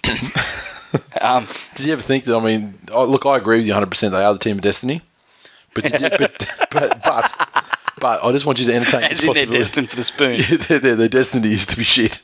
I mean, you know, do you think that that, that, that might be the case? No, I, I just think, Nathan, that that sort of line of thinking only illustrates your really horrible lack of knowledge about the game of rugby league um, and, and the intricacies involved. I just don't think you, you can function at a level um, that would enable you to understand, um, you know, the fabric of which the Tigers make up. That they're just the, the premiership is it's written. It is written. They could honestly, the, the, they could. They could throw fucking Benji into a fire with some dragon eggs, and he can come out and fucking grow a couple of dragons, and they can use the dragons to burn their opposition for the rest of the year, and they still couldn't accumulate enough premiership points to get themselves into the finals. the the only man that is destined to be the father of dragons, Nathan, Mother. is is Robbie Farah. Mm-hmm. That's the man that you can see doing that. he's the he's, he's the mother. You go into a fire with, with a few kebabs wrapped in alfoil. So he's the, mother, he was the, he's the mother of schnitzels, but that didn't go too well for him, did it? go into a fire with, with a few kebabs wrapped in alfoil, and out would come some dragons. He should have called. He, he should With have eyebrows. He should have renamed his restaurant instead of oh, like, was it? It was Tiger Tiger, and then it became like a Tiger. Yeah. Then he should have called it like Tiger in Decline. That'd have been a great restaurant. Oh fuck! You'd eat there. Yeah. You'd be their best customer. Oh fuck! I'd be like fucking uh, like Norman and and uh, and uh, Cliff in fucking in Cheers. I'd just be sitting there the whole time, and someone would walk in and be like regular, "Hey, Nami," Don't get it. fucking shock me. Never watched Cheers, eh? Not really, no. Okay. Sorry. Look, Fuck. The Tigers are much better than what they exhibited in this game. Um, they started out okay, um, and then all of a sudden, a bit of a lucky try to Graham to open the scoring, and um, Sharkies got on a bit of a roll, and and, and that was that. Certainly, as far as the first half went. How about Um, how about Fifita? Look, Unbelievable. playing him playing like he is only really rubs further salt into the wound as far as the Tigers' current predicament. But uh, um, and speaking of the Tigers' situation, if ever there was a time to show up Yep. and and blast out of the blocks, Yep. you know they had a, a reasonable sort of record going. Um, you know they had a, the loss of the Broncos, but other than that, they were starting to build a little bit, and people can laugh at that if they want. But um, you would think that against you know with with a bit of a history now for the last couple of seasons with the Sharks, um, with so many former players there, there's there's every there's a bunch of reasons for him to show up and blast Yeah. out of blocks and play. Yeah. Gallen wasn't playing. All the opportunities were there. You wouldn't have fucking known. No. Um, Fifita stepped into the breach, and Graham. to be fair, they did come out in the second half and, and played like I know they can, and um, you know, looked like they were coming to get the Sharks. As far as I was concerned, I thought um, they had all the momentum. The Sharks was, were really struggling. Um, Do you remember how the and momentum Tigers, stopped? The Tigers were aided and abetted by Stuart Mills making a solid audition for the Paul Carige All Stars, um, and then they got a penalty. Yep, that was the moment that I meant I penciled in as well. And they threw the ball to Benji, and I have to say, and it pains me to fucking admit it, I was sitting there on the couch with my, with Troy. I said, I don't think he's going to kick this out But what? what why? because I get a fucking gut feeling whenever Benji's kicking for touches, he's not going to find touch. I saw a stat. I, don't, it was, I think it might be. I can't remember his exact Twitter handle. Um, it's at Niles something. It's a guy by the name of Mitchell who's a massive Tigers fan, and I don't know where he dug up the stat, but apparently nine times Benji's failed to find touch. Nine times across his career, or Yeah. nine times in the, this Oh, year? I don't know what the time frame was, but Yeah. if it's nine times in your career, it's pretty ordinary. Yeah, exactly. It, it wouldn't shock me if he said nine times over the last two seasons. Um, and that was it. They built a lot of momentum. They were coming to get the Sharks. Um, you could tell the Sharks were starting to get a little bit worried. Um, the ground they were making, the tries they were scoring were far too easy. And that kick didn't cost us the game by any stretch of the imagination, but it certainly killed all of the momentum that they'd built. It did shift And- it massive. and then the Sharks come down and and scored, and the Tigers, to their credit, fought back and scored straight after. But you know, fuck me, like there's certain skills. We were talking about the rest before. There's certain things you shouldn't get wrong. Yeah. There's certain things when you when you're there and you got the ball, Yeah. and all you have to do is kick it over a fucking sideline. I mean, Not hard. not rocket surgery. And it wasn't like he was really like trying to bite off that much either. Like it wasn't. He just You know, mistimed it, yeah. like so many of his goal kicks, Yeah. Nathan. Yeah. Quite frankly. exactly. Um, exactly. I'm glad you finally come on board with that. Look, credit to the Sharkies. Um, Fifita had an absolute blinder, man of the match performance, and well deserved. Um, you know, our record against the Sharks in, in recent years has been fairly dominant. Yep. Um, this season, we've now lost two to them, um, and you know both times we played very ordinary. It's it's disappointing against a side that we have really fucking dominated since uh, at least 2005, if not Yep. further back. So um, disappointing, just a blip on the radar. We'll be back stronger and, and bigger and better than ever, but uh, and and recontinue our charge up the ladder, which is so far um, gone one place and counting. And um, you know, we will continue our charge into the eight, and uh, you can all bash your Tigers and Decline shirts up your ass, just quietly. Thisweekinleague.com forward slash shop to pre order. at three card You sound like that guy at the end of the fucking political ads. Um, Spoken by Anguillus. for uh, this week in League uh, Tigers in Decline, authorised by Tigers in Decline. Three card magic trick. Benchy Marshall in top form tonight. If he keeps this up, he'll be in the ESL in no time. He really was in top form because there was two passes over the sideline, Mm-hmm. a kick that didn't find touch, a missed goal kick. 2013 vintage Benchy Marshall performance. Uh, Drew underscore Nathan five said, "Shouldn't there be a celebration for Lawrence's last game of the season?" Hash in for one, out for ten. Jay Stib, who goes by the Twitter name of Poonslayer. Any team looking to increase their size only needs to recruit one of Nathan Stapleton's biceps. Hash curls get the girls. Hash Tigers in decline. The underscore Q78. If I and he tweeted this to the West Tigers. If I turn up to work and perform like this, I wouldn't be employed next week. So I always, I always respect the people that actually just come out and like just slam the, the, the actual target of their message. Um, three card magic. You didn't trick. just sniffle. I did. I did. That's probably the first time I've ever Oh, sniffled how on the show. dare you? I'm, uh, I'm, I'm very sick and my voice is running out, as you can probably hear. Poor you. Three card magic trick. Who is this Stuart Mills nufty? He's playing himself into a starting spot for the Nathan Merritt All Stars. Hash Barry Crocker. Oh, fucking. And didn't he have a fucking game? Yeah, and then uh, Queely came back, the underscore Q78. Stuart Mills is Paul Carige 2013 edition. I can hear the furry cobra in the background there, meowing up a storm. I'm going to go Mitch, cunt punch. fucking Mitch Allgood broke into my house. mate, I will not let I will not fucking stand there. There's no referees here, mate. You, I will not let you fucking unload your little bitch slaps at me. CA photo 10. Who's the guy at the Tigers who told Fifita to look elsewhere? I thought those type of dunce decisions were reserved for Para. Can't argue with that either. Look, their their decision and, and the official line, certainly from Sheensy at the time, was that Fifita was let go, so they f- freed up room for for, for uh, Woods and Gray. And the decision to to tie Woods up uh, mid to long term is has been well and truly justified. As far as I'm concerned, that that kid's carried the side Yep. um, at various points. Um, Quasi Grotto, on the other hand, since being He's up KTFO'd, um, hasn't quite been the same, and Yeah. he's been battling back from various injuries since. So um, the jury's still out on him, but you, you can't really argue with the Woods decision. But um, you know, if it was Woods and Fifita that they decided to to keep Yeah. rather than Woods and Gray, you, you, you certainly if Fifita had continued the form that he's showing at the moment and was still playing for the Tigers, you couldn't really argue with that. But in the toxic two two dressing room environment, Fifita really you know felt like he couldn't thrive. you know, I'd say. Um, I wonder if he was Team Robbie or Team Benji. Yeah, not sure. Uh, we got Chapo, the creator, said Fifita Mania just ran wild over the West Tigers.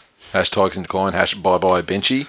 That's one thing about this whole Benji thing, right? If he does leave the Tigers, Yeah.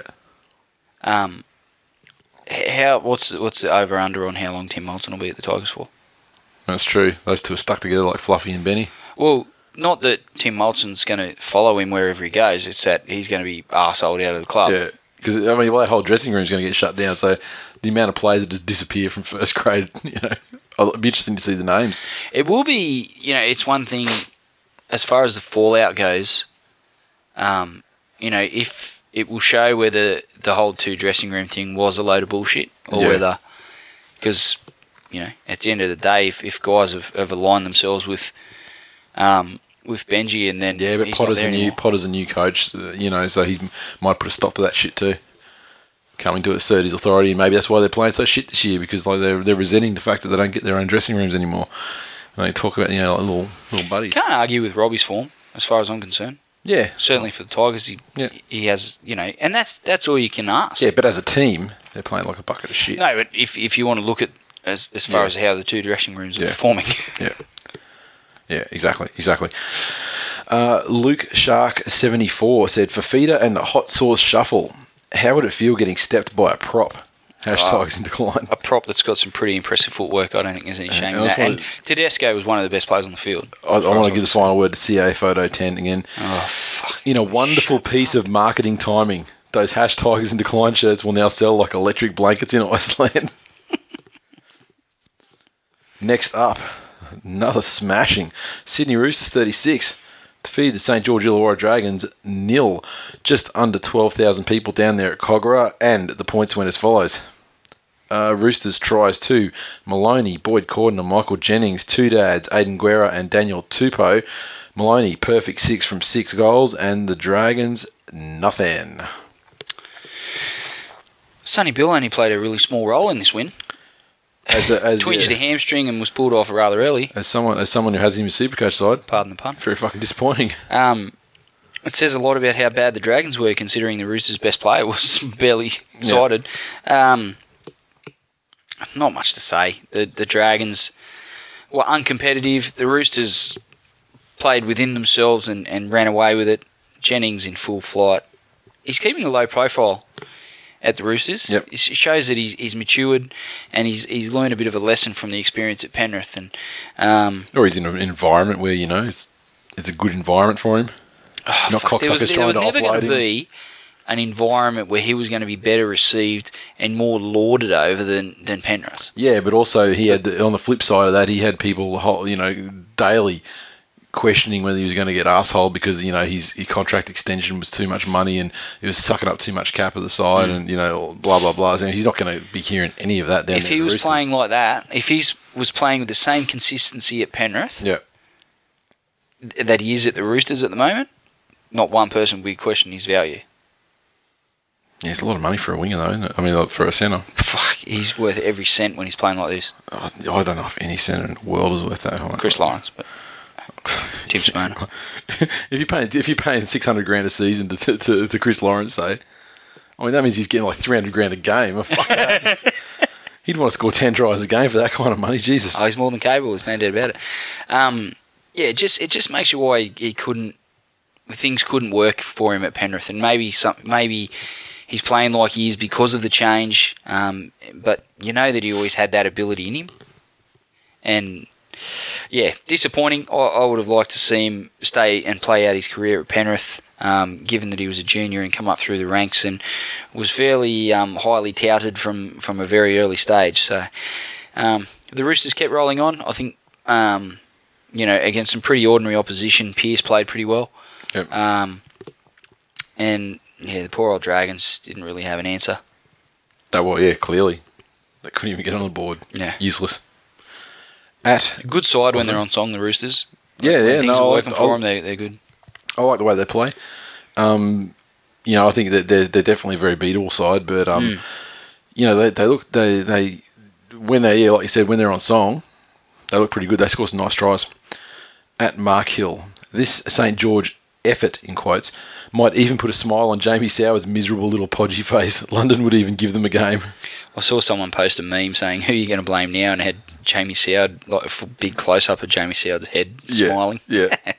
Mr. Bowles. I say this as a lifelong Penrith fan. Dragons fans, how do you keep turning up? Hash woeful, hash nothing left to choke. uh, Devonhead. It's been a pretty dramatic fall for the Dragons, considering. But we know, went into this, yeah. 2009, 2010. You know, we're only talking three seasons now. But we've spoken about this as well on the show that the fact that they went all out for a premiership, Mm. got Bennett in for a certain amount of time. He got in some um, some switch hitter players, you know, that it was like Mr. Burns. He brought a bunch of ringers into the team to get victory, built into their contracts clauses that they could leave the club if Bennett left the club. I mean, it was it was, and then they let Perfect ruse. and then they let you know they let Josh Morris go, you know, they, and they let a number of other juniors go, and uh, basically, you know, they they sold their future. They basically sacrificed their future for short term success, and now they're feeling the pain of that. To be fair, they had 37 years of pain to overwrite. Yeah, that's right. But I mean, it's going to be now. It's going to be another thirty-seven or The way they, pl- you know, the way this season's turning out, and very interesting. They did um, during the week. They had the Red V Forum, yeah, which I think is a really good initiative. I think every club should do it. Um, but you know, to get the fans or the members in there and and have them, you know, really make people be accountable for what, Yeah. decisions are being made at the club. Pretty ballsy move considering how bad they're going. Devonhead. Fuck rugby league. Hash Dev sanity in decline. Hash Tigers in decline. They've got uh, Stifler's underscore mum underscore nine. So Stifler has nine mothers, or pretty another eight somewhere. I can't recall a more fucking disgraceful performance from Fien. He still wasn't the worst halfback on the park though. Well, that's that's that's a ridiculous thing to say when Mitchell Pearce was probably the man of the match. I didn't see who the man of the match was, you know, who was given out, but I think Pearce Pearce looked pretty good to me. how how funny is it going to be when my bet made on Anzac Day with a skin full of bourbon um, about a, a jersey bet as to whether the Tigers or the Dragons would finish higher on the ladder? Fucking neck Right neck at the moment, fourteenth and fifteenth. Neck and neck. Not quite what I had in mind, but yeah, Tigers on the charge, of course. At yeah, nah, maybe he said. I can really see the improvement in the Dragons now. They've got rid of Deadwood like Sowards. uh, and Dashing Dan won. The Dragons dragged themselves into a three-way battle with Eels and Tigers for the hash Hyper Bowl, which is something that Dan suggested last week. After obviously last week's episode was called uh, Hyper Bowl. I'd like to get the hyperbole and smash it over Dan's head. So the idea was, and he actually sent me an eBay link to like some you know some purveyor of medical supplies, is you could get like a bedpan for like three bucks or something, and you can get it engraved with. And he said, and he said to, to call it the Hyper Bowl, and it's basically you know like the This Week in League version is like the wooden spoon. That's awesome. I think That's it's- possibly the smartest thing. I think it's a good idea. I think with. we might actually run with it too. CA photo 10. Roosters 36 0. I guess the Dragons midweek player recruitment in Wollongong Mall didn't work.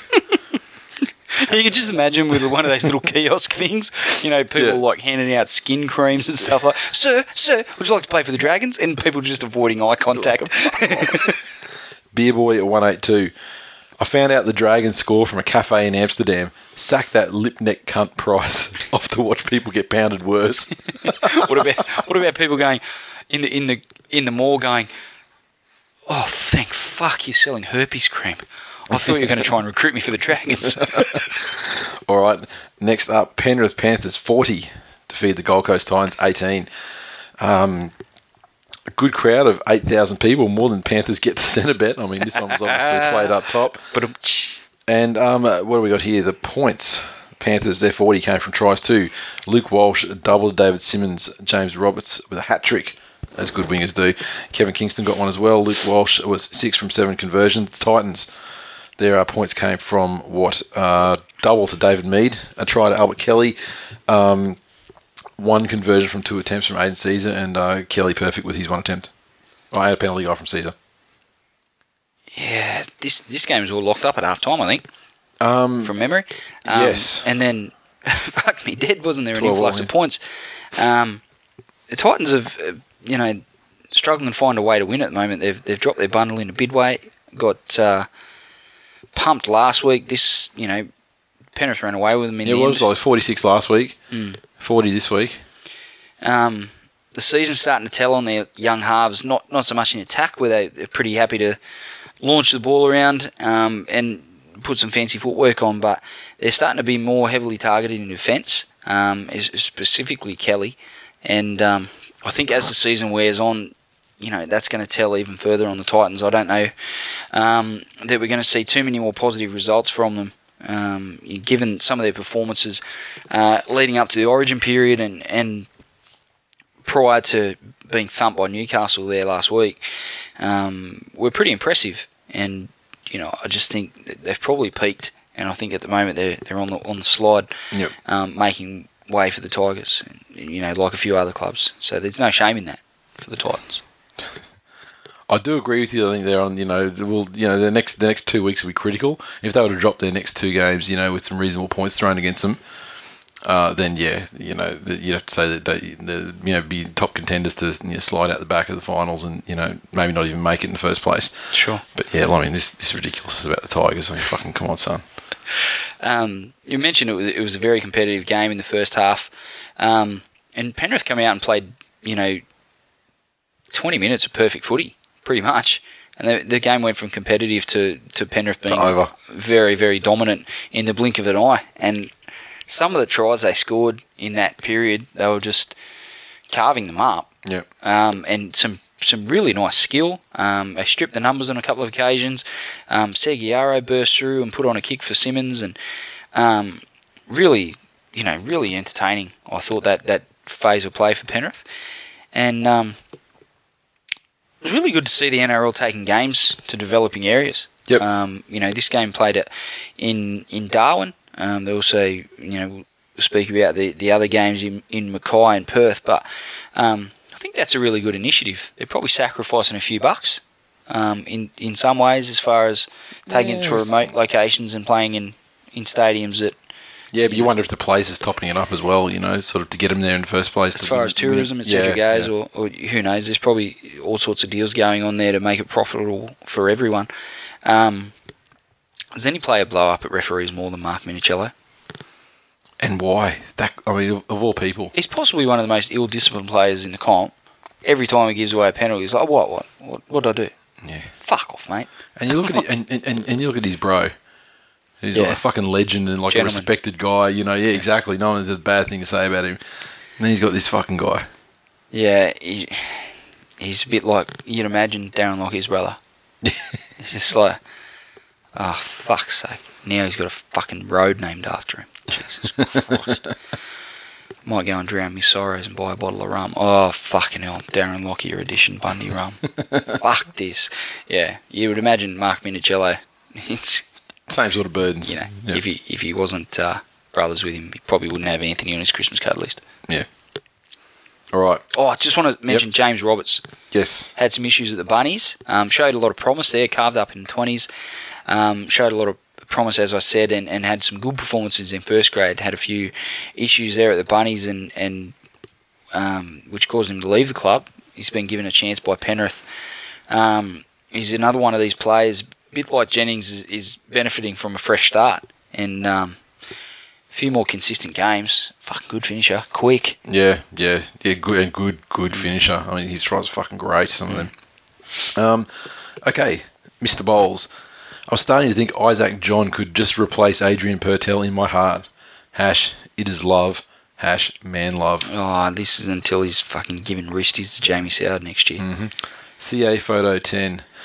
Did the Titans year just get real? Hash, real talk spoiler alert. Yes. uh, Shunter 86. Luke Walsh is the form halfback of the NRL. The man with the golden boots. Hash, real talk. Hash, Panthers 2013 premiers. And I slammed him for that, and then he like compared himself to me. Yeah. So I only proceeded to slam him further. Mickey T 1985. James Roberts with a hat trick like good players do. Then he's gone. Hat, he's got speed kills. Hash Tigers in decline. And then we've got CA photo 10. Crowd of 8,050 in Darwin. Titans officials dispute those numbers, saying it looked more like 13 million people to them. Which is fucking brilliant. Well, that, that's actually that, and that's another one of those ones. That's you know one of the, the best tweets I think of the of the day. Loved it. Okay, next, and this is a game where, uh, as far as like listeners of the show are concerned, didn't show a lot of fucking interest in it. I'm going to be honest. We got uh, the Canberra Raiders, 26, defeat the North Queensland Cowboys, 18, uh, down there at Canberra Stadium. Crowd just over 10,000.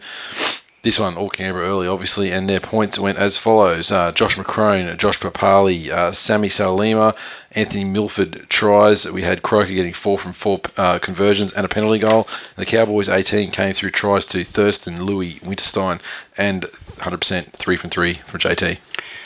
Another win at the Frosty Fortress for the Raiders. Um, they're trying to give themselves every chance of making the eight, despite their woeful away form. But they, they probably need to start jagging a couple of wins on the road.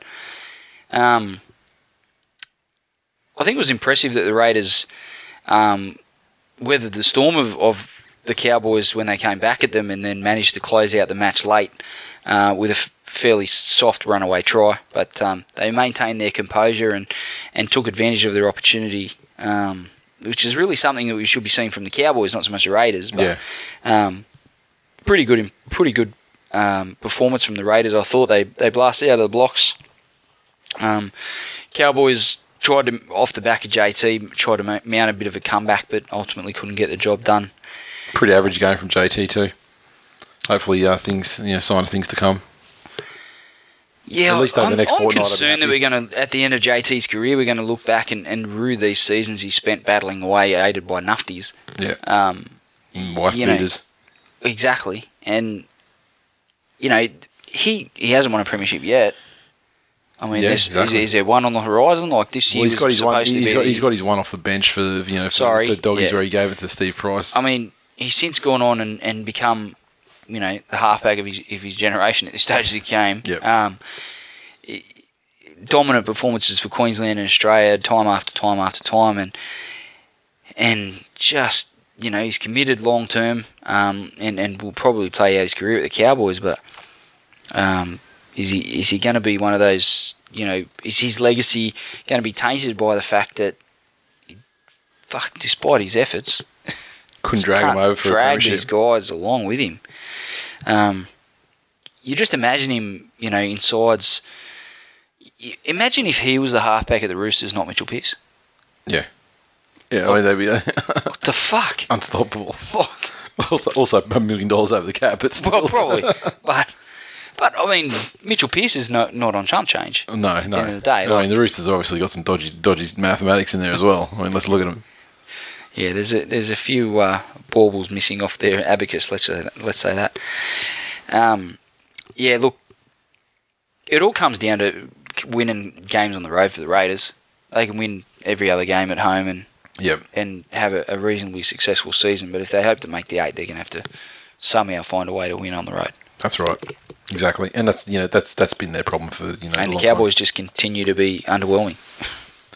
Not a good year this year. Well, actually, um, new listener to the show, Annie, she actually said, um, "Could we talk about this week? How, how does how does one fix the Cowboys?" Well, they've got all the tools to be good. I just Well, they've got they've got like you know the best fucking you know Dremel that you can get in the side, and JT, but the rest of it's pretty shit. I mean, they got. Well- oh, sorry, you know, I lie. I mean, like obviously Tamou and um, you know, their, their, their props are fantastic. well, I think Rob Lui is a piece of shit. yeah, right? But he's probably the best. He's probably the best player that's played alongside Thurston in the halves since he's been there. Yeah, you're probably right. I'm trying to cast my mind back. I'd say you, you're probably right. Okay, so they've got the best halves combination they've had in their history. Um, they've got representatives through their forward pack. Yep. Probably got the best prop running around at the moment. Yep. In Matt Scott. Yep. Or at least, you know, one of the best two props in the game. Best multitasking At prop. worst, he'd be second. Yep. Um, Dallas Johnson was supposed to add a dimension that he hasn't really added. Yep. I think you know he's had one too many head knocks. Yep. He's on a bit of a slide. I think they've caught him at the wrong part of his career, maybe a year late. Yep. Um, so you can see that they've they've tried to put the pieces together. Um, Brent Tate's running on on past form. He's still managing to make Origin sides, but He's um, still running on anger. he is, but certainly as far as dominant try scoring centre, he's a long way past those days. Yeah, oh, yeah, yeah. He gets past he gets a pass on competitive will and aggression and all the rest of it, which is fine. Yep. Um, they've got good finishes on the wings. Um, Tamou's a representative prop. Mm-hmm. They probably, as far as the hooking position goes, I think that's seriously lacking for them. They're not That's able to get any real dominance around the ruck Yep. for Thurston to play off the back of. Yep. Um, and you know, if I had to pinpoint one thing, that'd have to be it for the Cowboys. Yep. I think. Um, But you know, that, but that that doesn't that that alone doesn't equal the, the absolute disastrous season that they're having. no. Really. And Kostjasyn's probably doing a, a fairly admirable job when he gets on the field. Yeah, but he's you know, he's not starting either. No. So They probably need an 80 minute hooker, as far as I'm concerned. If you, if they you, need a proper a proper hooker, even if it's not a guy that's like you know uh, you know representative, Mm. you know like Cameron Smith. They need like a a Matt Ballin kind of player. Travis that, you Waddell know- would have been all right. Yeah, he'll be all right. I mean, he's probably probably still not quite up to the league that they would they would need, but um, but yeah, and it's just not it's not just the hooking position. That that's the hardest thing about the Cowboys. I mean, they've got a coach who's you know purported to be a good coach, and like you said, you go through the the you know various positions on the field. I mean, they need a decent fullback for starters. But that's not going to be, you know, a fullback. I mean, well, then you look at it and you go, okay, a fullback and a hooker we've just identified that they need and um, you know, because a Bowen's not going to be there forever, and b he's not there, you know, through injury anyway. So, you know, look at that way. That's like you know two thirds of the spine, and the other, and and Is Faifai Loa injured? I don't know. Because he had a great season last year. Yeah, but he's been only popping up when you know hmm. through like origin and injuries and stuff like that. So I don't think it's a, I don't think it's a matter of him being injured. I think it's a matter of him not being there. So it's, it's a it's an interesting question. It's a tough one. Freak 09. I've got a good feeling about this Raiders team. They, this could be the year they lose week two of the finals instead of week one. Troy underscore 79, who he was probably trolling with that. Good win considering we were missing Fergo, Lee, Earl, Whiten, TLL, and White. And they do, yeah. There's a few. There's some Fair decent call. names. There. some Yeah, yeah, for sure. decent, decent uh, names to be missing. Yep. Okay, next, Newcastle Knights 18 defeated the Canterbury Bankstown Bulldogs 12. Up there in Mackay, as you said before, just under 10,000 people in attendance, and the points went as follows Newcastle Knights 18 tries to Houston, McManus, Baderis, uh, and terrible, terrible on the conversions um, with uh, Tyrone Roberts there. Uh, barely helping them out at all. I mean, they should have certainly won by a lot more. Doggies, they're 12 points. Well, yeah, and the same thing for them, I suppose. Reynolds, Inu, Josh Morris tries. Trent Hodkinson, reportedly, reputedly a very good goal kicker, and has been on. He did have a bit of a streak going at one stage, um, yeah, a couple of weeks ago. Oh from three, Yeah. terrible. Classy win from the Knights, I thought. Um, good effort to beat the Dogs, uh, who had the majority of the of the crowd support in, there in Mackay on account of Barber being the hometown kid. Um, just on Barber, you can't really say he didn't try and get the Dogs a win. He was in everything, Yep. um, good and bad. A couple of little errors there, but um, certainly um, went very close to scoring himself a couple of times, and also um, set up a, a couple of tries that weren't to be. Um, I, I thought this was a good advertisement for the game to take up to Mackay. I think the Knights played pretty good footy, and um, the Dogs were very competitive. But uh, the class of Mullen in the end, his kicking Yep. game, and is what probably spelt the difference. Um, was pretty impressive. Willie Mason's hit on um, James Graham. Showed he hasn't really lost his passion for Yeah. kill, killing palms. um, and it, it just goes to show in, in you know this season with the band on the shoulder charge, um, there were some really big hits this weekend, Yeah. and um, you know legitimate um, legal tackles that fucking bell ringers. I loved it. Yep. Yep. It shows that They're- players they're are figuring- adjusting. They're, they're figuring it out. They're Yeah. getting it figured out for sure. Um, okay. Drew underscore Nathan five said, uh, "I want someone to recreate the Mad Dog on Tuvi stomping, but with Captain Murder being the one getting stomped on." Tall Hayden. Refs don't penalise Joey Leilua for a high shot. Not his go. Not in his game. Good bloke. and Chapo, the creator, a Bulldogs fan, saying this, mind you, the Bulldogs just aren't good enough this season. Hash real talk. wow, Honest, honesty way to from quit on your team, you cat. honesty from a Bulldog supporter. And uh, no, yeah, Still steal GT your wallet. and, uh, and and and GT Johns had, had no comment. Usually he's uh, quite gracious, but uh, no comment.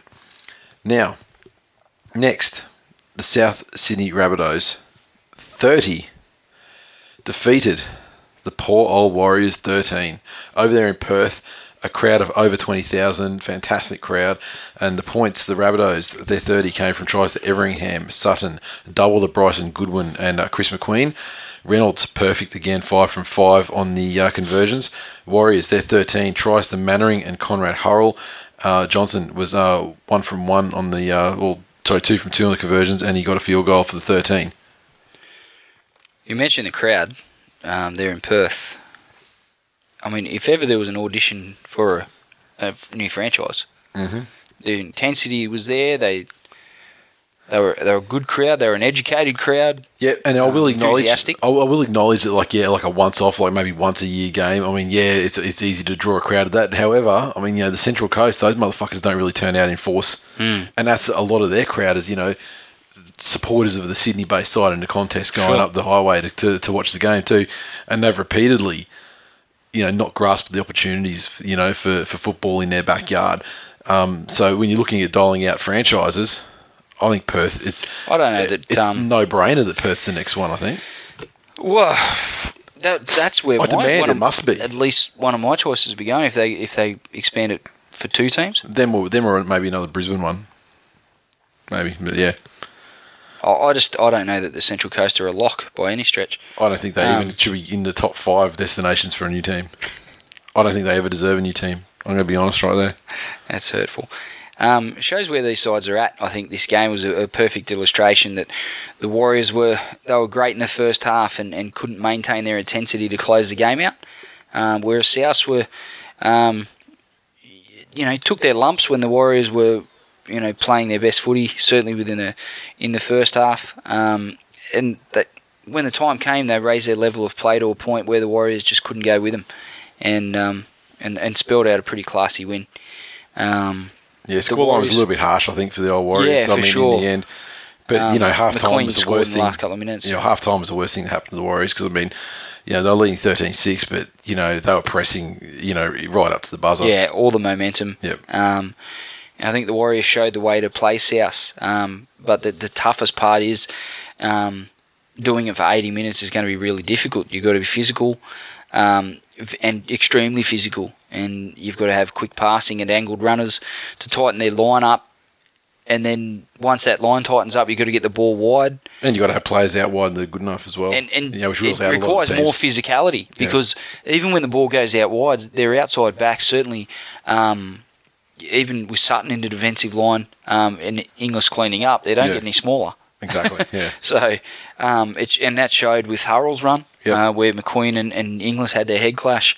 Um, you know, there's a lot of t- teams that the Warriors would play against and play that exact same play. He'd burst through and no one would get near him. Yep. Um, he had to fucking skittle people like 10 pins to get him near the line. So, Yeah. um, it's it's a credit to Maguire's coaching. I think you know you wouldn't have say, said South in previous years have been the most physical side. Um, they've they've had the size there, but um, I mean, and they've, they've gradually loaded themselves up with Burgeye over the years to add like Sure. physical size in the middle of the park. oh sure, but yeah, I, I think Maguire. You know, it's really only you know recently this season where he's starting to get the full amount of the credit that he deserves um, for for South being such a great side. Um, they're good to watch, and um, they're on a, on a bit of a charge. And I think if the answer is beating them physically, um, is, there's only a few teams that could probably match them in that area. I think probably Melbourne, um, Manly, and at their very very best the Dogs. But the Dogs are a long way off that at the moment. So. Yep. Um, South has certainly got the inside running at the moment. Um, you know, the expectation of the finals um, and their fan base, as I mentioned last week, could spell their undoing. Um, but you know, there's only a couple of sides that, that have the capability to match them physically. Um, you know, it's uh, as far as Melbourne and Manly go, I'd back them to, to beat South. Um, you know, in a battle, in a, in a real arm wrestle. Yep. Um, obviously, you'd expect teams like, well, you know, not teams like. There's only one team that would blow them off the park with attack, and that's the West Tigers. Um, They've had their chance. you finished, or you want to talk about West Tigers some more? no, no, no. I'm done, mate. I'm done. It's not about the Tigers. I was, I was giving South a rap. All right. Uh, Blue underscore Beaver said, I dreamt about the Inglis and McQueen head clash, except they exploded in a red mist and Merritt was collateral damage. Oh, Close, though. Shane, Aaron Elvis. He's increasingly becoming gronkier and gronkier with this South thing. I mean, considering he's only been going for him for four minutes, Yeah. it's, it's quite annoying. I wouldn't have begrudged a Warriors win. They were good, but South found a hunger in the second half and proved too strong. Blah, blah, blah. he tries to sound intelligent, but we know better. Because I was going to say Monday night football, which you know, a manly night football. I mean, this season. I mean, I think I think by the time it's all said and done, we're going to have like you know seven games, maybe more. I think we got more in that last in that batch of the last uh, six games they released as well. No, I don't think you did get any more. Oh, didn't we? Oh, thank fuck for that. Well, oh, okay. Well, let's say thank fuck for that because I'm kind of two minds a bit. You know, like you know, it, it is it is good to you know have the guaranteed live televised game. You know, Monday night, blah blah blah. But you know, it's a bit annoying. I think it probably affects the locals more than it would The yourself television- being up here. Yeah, yeah, I agree. Um, Manly, 50 to feed the Parramatta Eels 10 at Fortress Brookvale. About 11,000 in attendance. And uh, this one, the tries, let's list them off. Wolfman got a try. Jamie Lyon, Brett Stewart, Jorge Taufua with a hat trick. Tommy Symonds, Jamie Buhrer, and Kieran Foran tries. Jamie Lyon, seven goals from nine attempts to feed the Eels 10. Peni Terepo, Braden William got tries, and uh, Chris Sandow one from two. Fucking luminaries. Um, a great way for Manly to blow out the cobwebs of their attack, I thought. Um, they still outmuscled their opponents when they had to, but this was more about um, slinging the ball and fucking Yeah. carving holes. Getting those, yeah, getting the uh, fairly soft defence. getting Um, the attack going again. We've sort of spoken about Allgood's brain snap. Um, I think it showed that Matai's chin was more than a match for Allgood's right. Um, he he had all the uh, all the inclination and, and certainly a good opportunity to uh, put Matai's lights out, and he, he put it right on the button. Couldn't say he didn't hit. It. I don't. Did- I- yeah, did- I, I he mean, I don't want to. Say, I don't want to say Jake LaMotta, who's probably you know the best chin, probably in history. Because I mean, like he hit with bombs and, and just and smile. But you know, like certainly like a, a, a 1990s, you know, Ray Mercer.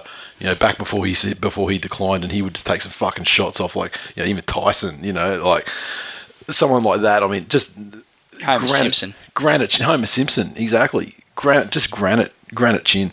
Um, very impressive, and uh, but more impressive, as we said before, the fact that he did not respond and earned his side a man advantage for the last, you know, And, sort of seven, hey, eight minutes of the game. Most of that was probably out of fear, but good on him. He did the right thing. You know, people team. don't walk forward in fear; they usually run. I mean, we've seen Ben Creagh. Obviously, he's famous for it.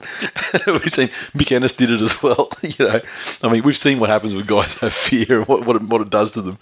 I think this game showed the Eels have officially quit on their coach um, again.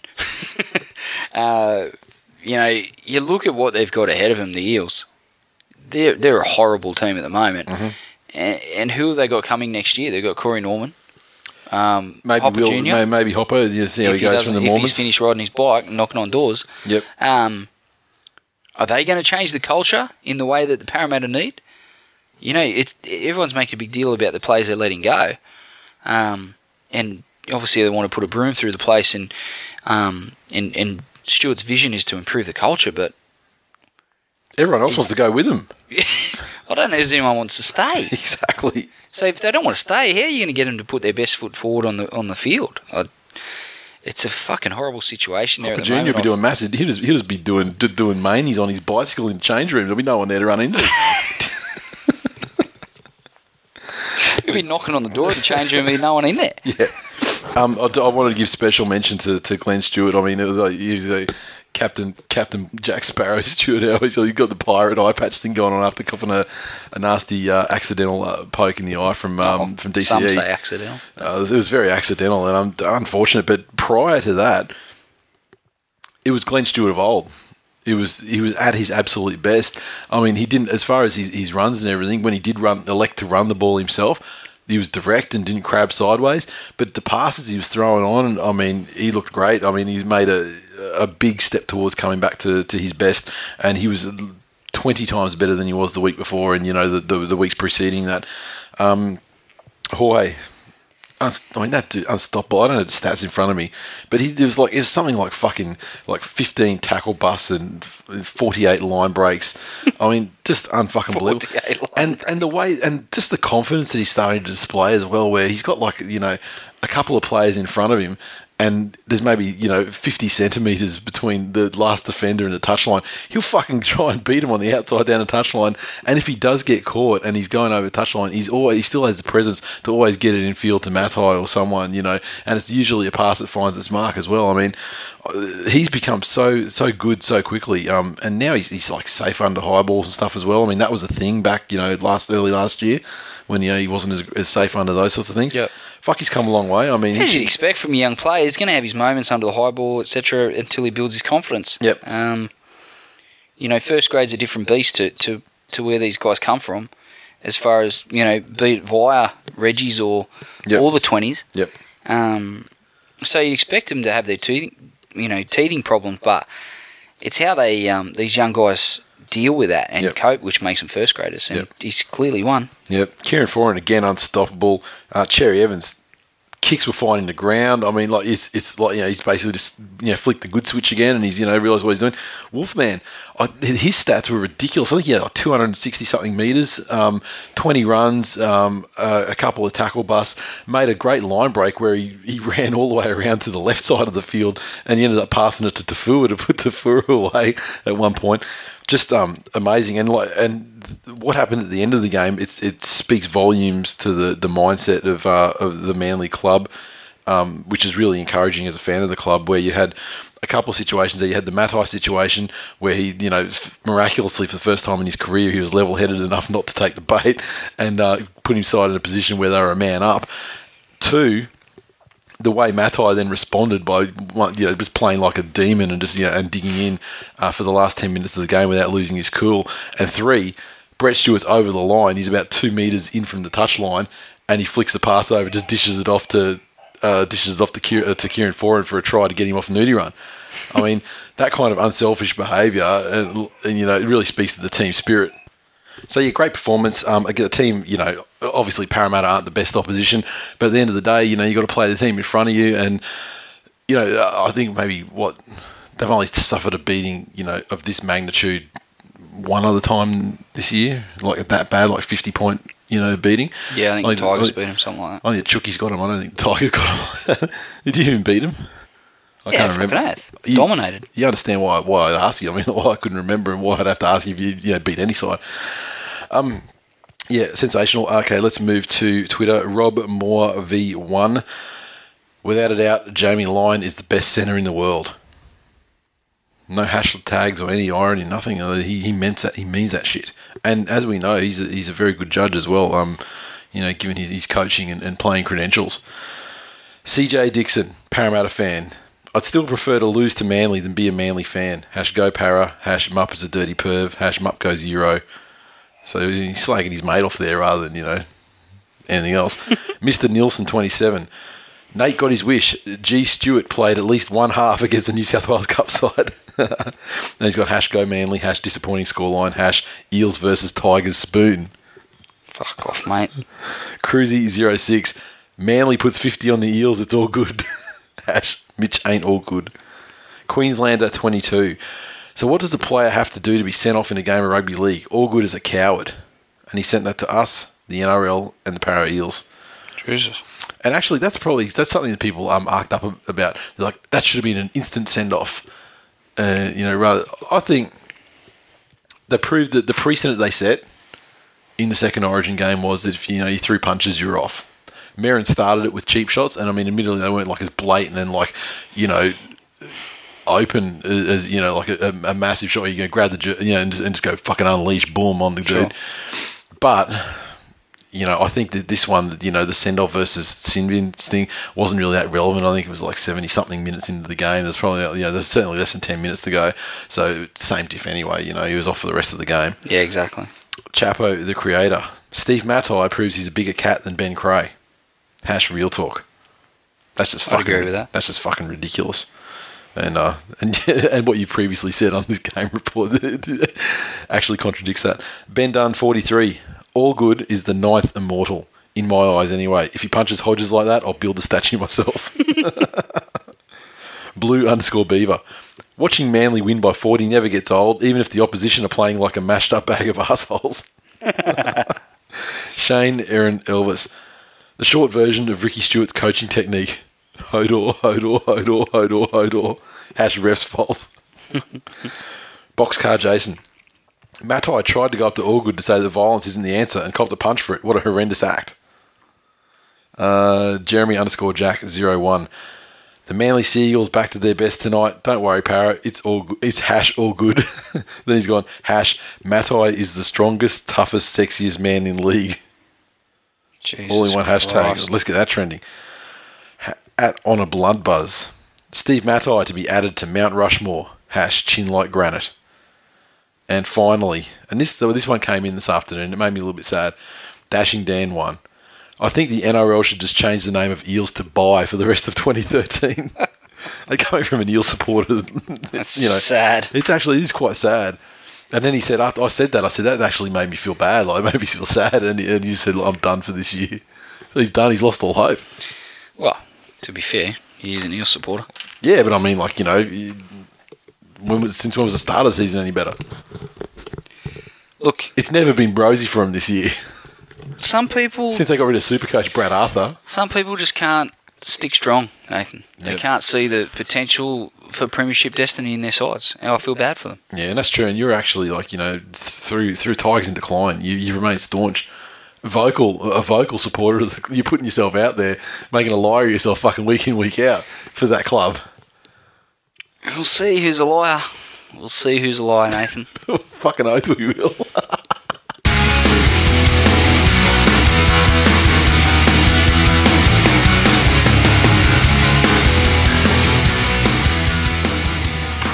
Previews for round 18 of the 2013 Telstra Premiership.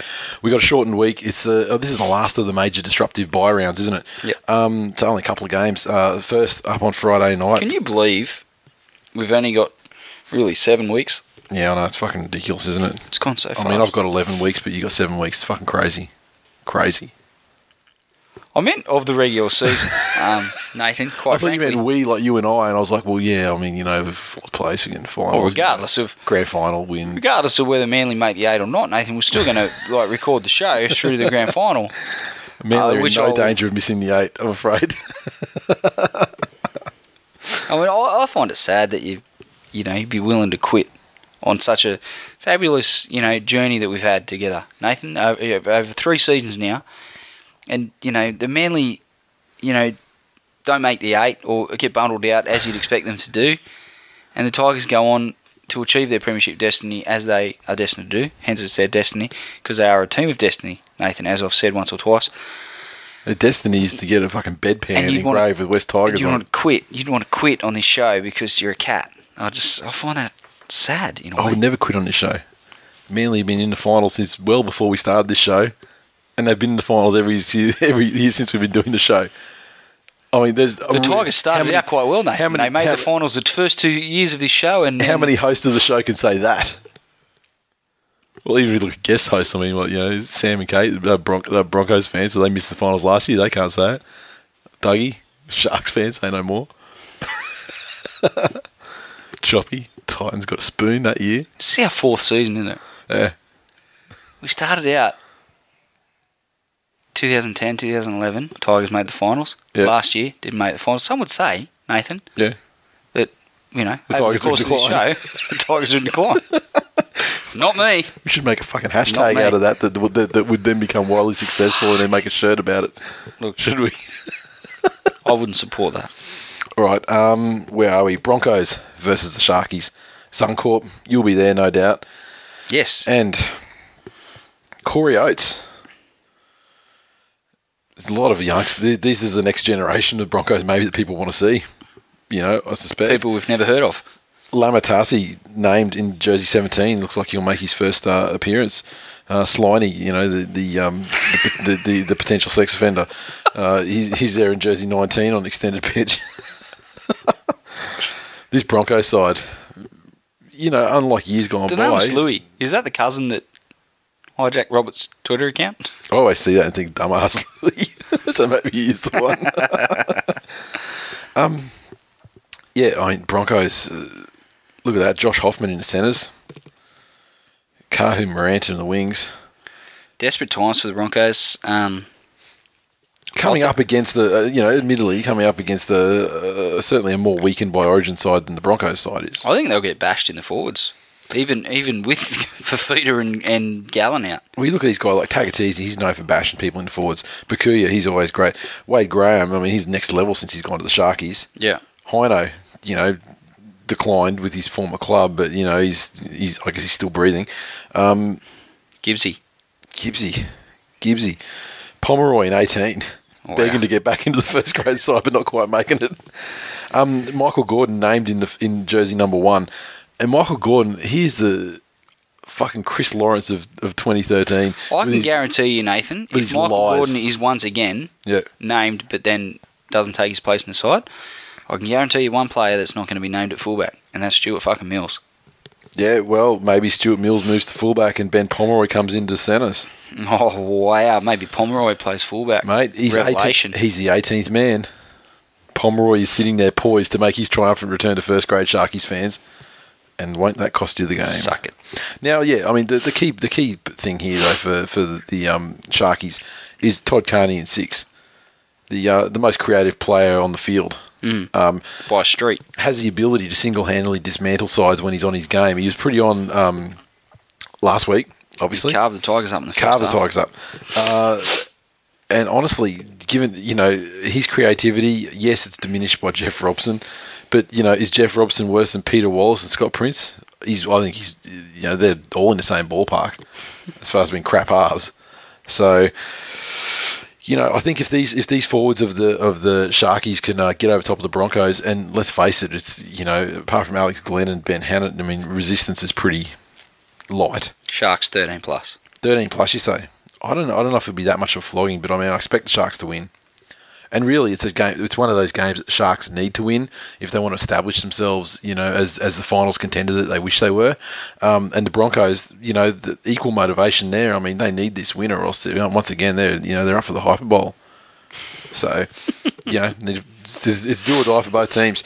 Now we move to Saturday, five thirty. Parramatta Eels taking on the Penrith Panthers out there at Para Stadium. Now this one, Willie Tonga makes his triumphant return in the number four jersey for the Parramatta Eels.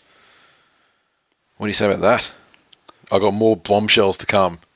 Oh, Chris Sandow dropped Luke Kelly, Ben Roberts, Ben Roberts. still in the side. Ben Roberts. Wow.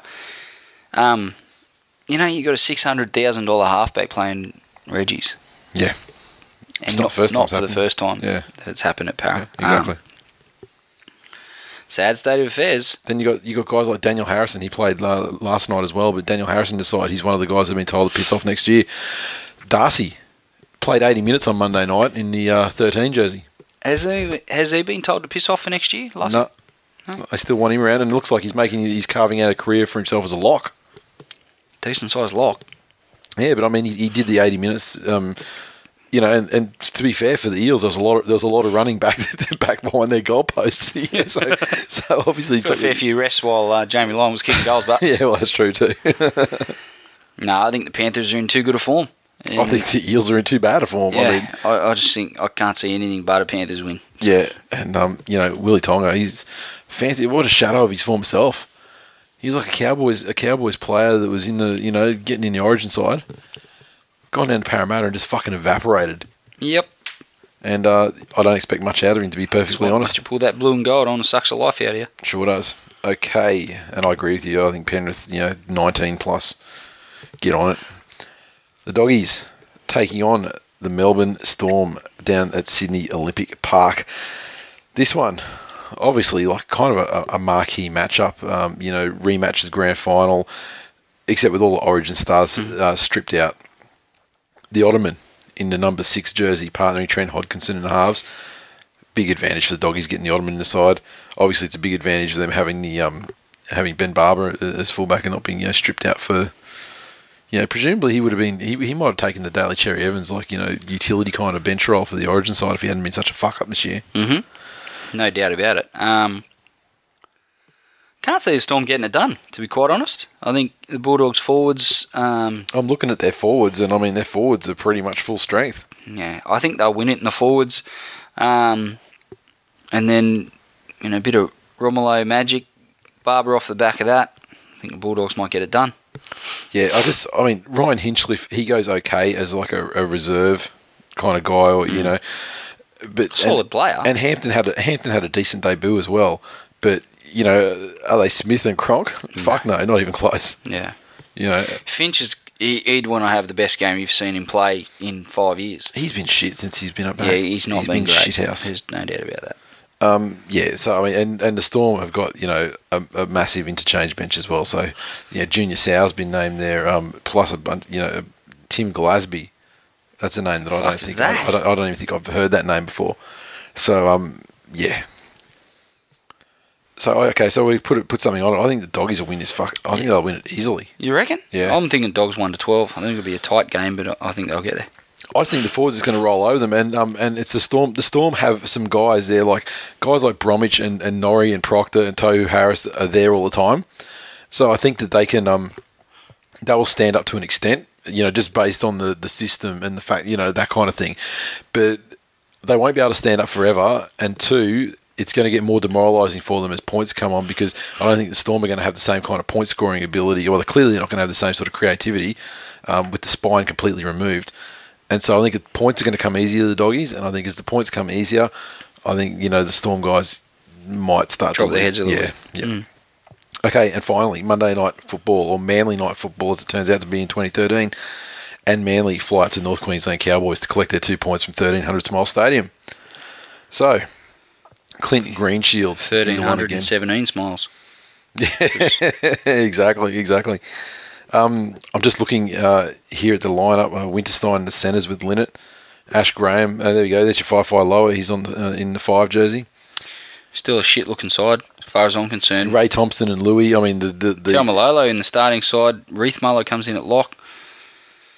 Ethan Lowe, Ricky Thorby, and now I'm on, Sons. I'm not sure if I've got this 100% right because I'm only basing it on Twitter chat that I saw this afternoon. But Dallas Johnson's not in the side, and I and I don't think he's injured. dropped. Um, Tariq Sims, how does he not get a start if Ethan Lowe and Jason, uh, sorry, Joel Riethmuller are getting run, getting a run? Yeah, The yeah, fuck. yeah. Um, yeah, another training run for the Eagles. You know, you mentioned about teams uh, facing sides, you know, when they're under strength and, and you know, teams can run over the top of them. The Eagles have had a bit pretty easy run of it lately. Um, a good win last week and get another one here, and then I think the wheels will fall off in the next week or two. Yeah, I mean, you this, this is not going to be as easy because Manly obviously uh, are missing uh, two great players, especially a key uh, player in uh, Daly Cherry Evans. And uh, uh, Sweet Nigel B on Twitter we were talking today, and he's and he uh, put it to me that is it the first time that first game that Cherry's missed since he started? And I think I think because we got away with the second Origin game because we had a bye that weekend, so I think it may be the first game he's missed. So the the halfback for Manly this week, Peter Hiku. Yes. And uh, Sweet Nigel B's blessed us with a Hiku haiku immediately after the team announcement. Hiku to halfback. That was quite unexpected. Like a Tigers win. I'd like to punch Sweet Nodgy B in the face. I love poetry. I love art. I love art and I love poetry. And that was a fine example of both. I'll print that out and put put it in a frame for you to hang it. Excellent. I'll smash it over your fucking head and then feed the pieces to Sweet Nodgy B. So it's very, very interesting. I mean, Manly haven't named and extended anything either. I mean, Glenn Stewart's named straight up. I mean, who knows if they're going to be able to reattach his, his eye to his, you know, optic nerve. George Rose has been named with no backup there. I mean, so presumably his ankle's going to be okay. Richie Fa'aoso, Uncle Fuss returns after a lengthy suspension for nothing for a crime he didn't commit. I can't even remember. What was he supposed to have done back in the day? Murder. Yeah, it's like it's like he killed somebody, but I don't remember him doing anything bad. Um, and Liggy Sao has been named to make his debut, so we're getting to see some of these guys from the future, like Hassan Sao uh, coming up. Um, This is the real soggy. Yep, the real soggy. Now I wonder, I wonder how much of this uh, number seven stuff that uh, Peter Hiku's going to be doing. Do you think they might sort of um, might be a bit foxy and they might sort of slot him out into the backs and um, maybe in the place of Jamie Lyon and Jamie Lyon might drift into to five eighth and you know or drift into like you know half back position when where, where Cherry was Evans. coming up, was he a half? Don't think so. As far as I know, he was uh, in, in, through all his uh, twenty stuff. He's a fullback. And, Interesting. and, uh, that, which is why you know he's covering Brett Stewart and he's also you know been on the wing a little. Yeah. Um, yeah, mate, it would make sense then for, for Foreign. He's played a lot of halfback, certainly even for New Zealand. So, um, The way they run the side as well. I mean, it's just really that they just run a side of the field each. So, I mean, I could probably see Jamie Lyon just you know shifting in one, Peter Hiku shifting out one, and just you know swapping positions. You know where Cherry Evans and, and Jamie Lyon would normally be. Because let's face it, they won a premiership with him, uh, you know, in halves. So he's a sensational player. Can play anywhere on the field, Jamie Lyon, and wherever he does, he's, he he makes he has a dominant time of it. You know, lots of points, kicks all the goals, just fucking amazing, amazing club. You know, it's just I'm, I'm really I'm, I'm blessed to be uh, you know, a fan, a fan of such a fantastic team, and I expect them to take 13 plus win and uh, bring two points back down from one of the more difficult uh, road trips. In one of uh, the more rugby league- difficult road trips. in rugby league. The poorest excuse for a rugby league side this side of Parramatta. slash the Tigers. Oh, fucking please. They're the worst team that's not west of Sydney.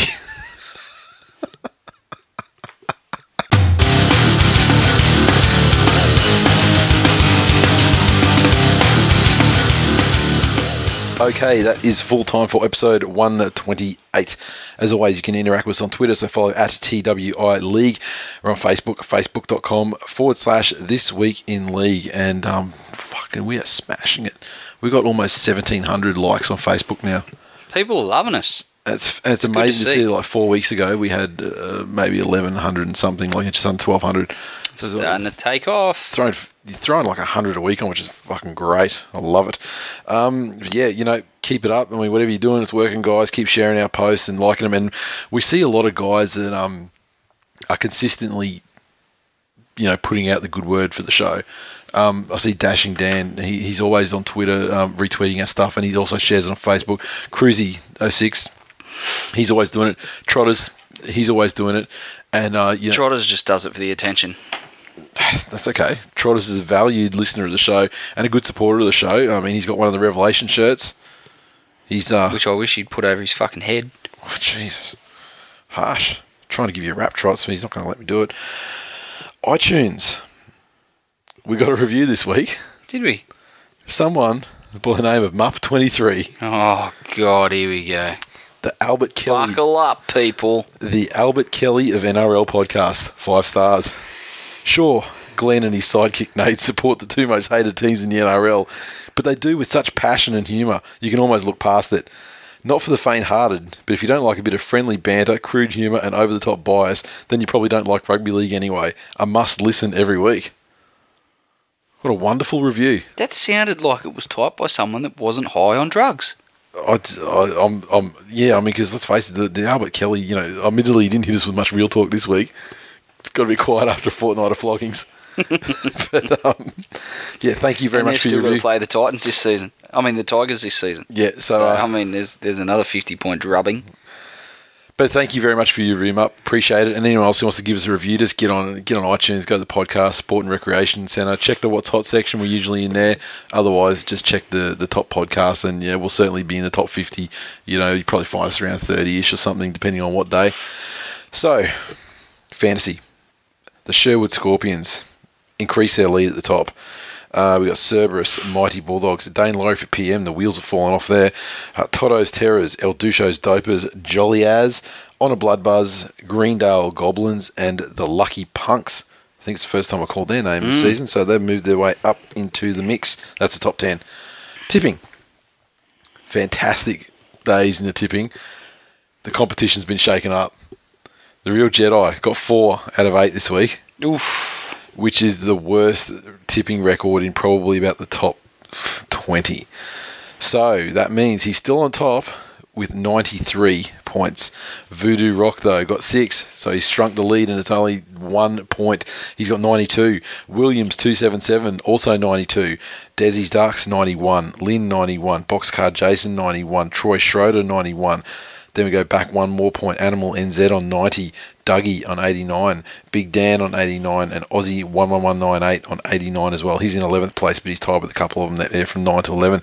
So it's game on now. It, it was once four points from first to second. Now it's four points from first to 11th. Wow. So game back on with plenty of rounds left in the season. And of course the shop. We still got some small stock of the Revelation shirt, the hats, stubby coolers. So hit up thisweekinleague.com forward slash shop because we're clearing those guys out. Revelation shirts, 20 bucks. And the Tigers in decline shirts, they start at 29 bucks depending. I mean, we have to pay more or less for the shirts depending on the sizing. But um, we introducing kid sizes for the first time. So uh, with kids, small, medium, and large, and uh, they're twenty nine bucks. You wouldn't have your kids supporting that such a pathetic cause, would you? I'll get Jackson in one of those shirts. Don't you fucking worry about that. And um, so twenty nine bucks for kid shirts, and I think they're thirty bucks for uh, small, medium, large, extra large.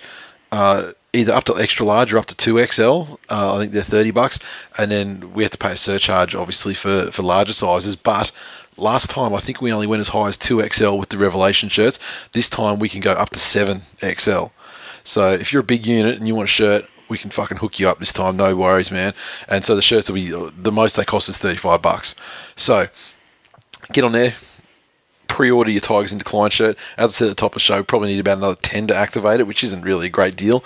Uh, so yeah, and once we've got it activated, then you know, presumably, uh, you know, there's no communication hitches and all that sort of stuff with the printer. Probably turn them around, you know, from you know production to delivery in you know three four weeks. So uh, awesome. Yeah, well, some would say awesome. And I thank very much all the people that have bought them so far. And a lot of people that bought them have actually like thrown other stuff in there as well, like a hat or you know stubby cool and stuff like that in at the same time. So um, thanks for your support, guys. That's awesome. Love it.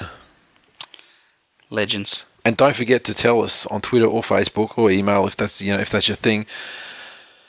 Which one do you want to see after Tigers in decline? Do you want to see a Twill Nation one, or do you want to see an undefeated asterisk shirt? Or do you want to see both? In Well, which case, that's what I figure. I figured both will probably get done anyway, but um, you know, I guess it's you know which one you want to see first. I think I'd go with the undefeated asterisk. Only because Yes. it's got my flavour on it. Yeah, yeah. I'd like to do the Twill Nation one and do it like you know if we had like a, a membership thing. Hmm. And people, you know, you throw a shirt in and some other crap with the, you know. I like the way you think. Mm, interesting. A lot of people have actually indicated that they'd support something like that. You know, if they, you know, like a, an additional thing or whatever. You know, we'd have to think about what extra stuff we could provide people who, who wanted to support us in that way. But yeah, I guess get in touch with us if you've got any thoughts on that either, because we haven't really thought about it at all. So Hit us up. Happy to uh, take all input on board. exactly. All right, that is all we have time for this week. It's going to be a good weekend for you. No risk of defeat, No, we'll be fairly calm. and me.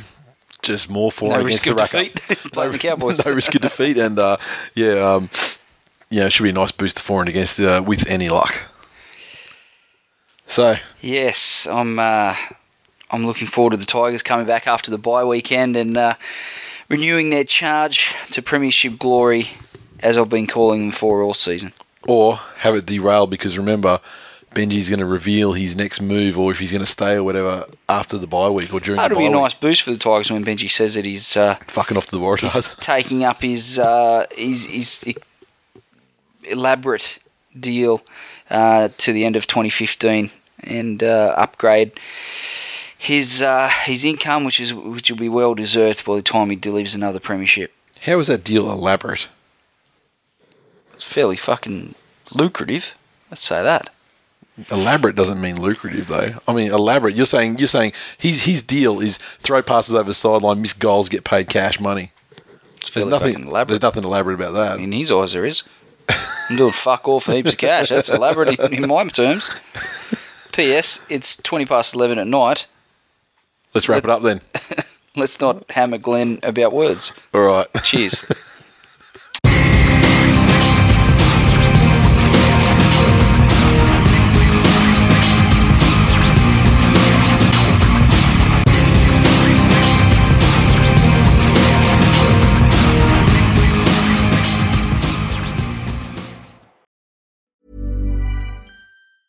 Even when we're on a budget, we still deserve nice things. Quince is a place to scoop up stunning high-end goods for 50 to 80% less than similar brands. They have buttery soft cashmere sweaters starting at $50, luxurious Italian leather bags, and so much more. Plus, Quince only works with factories that use safe, ethical, and responsible manufacturing. Get the high-end goods you'll love without the high price tag with Quince. Go to quince.com slash style for free shipping and 365-day returns.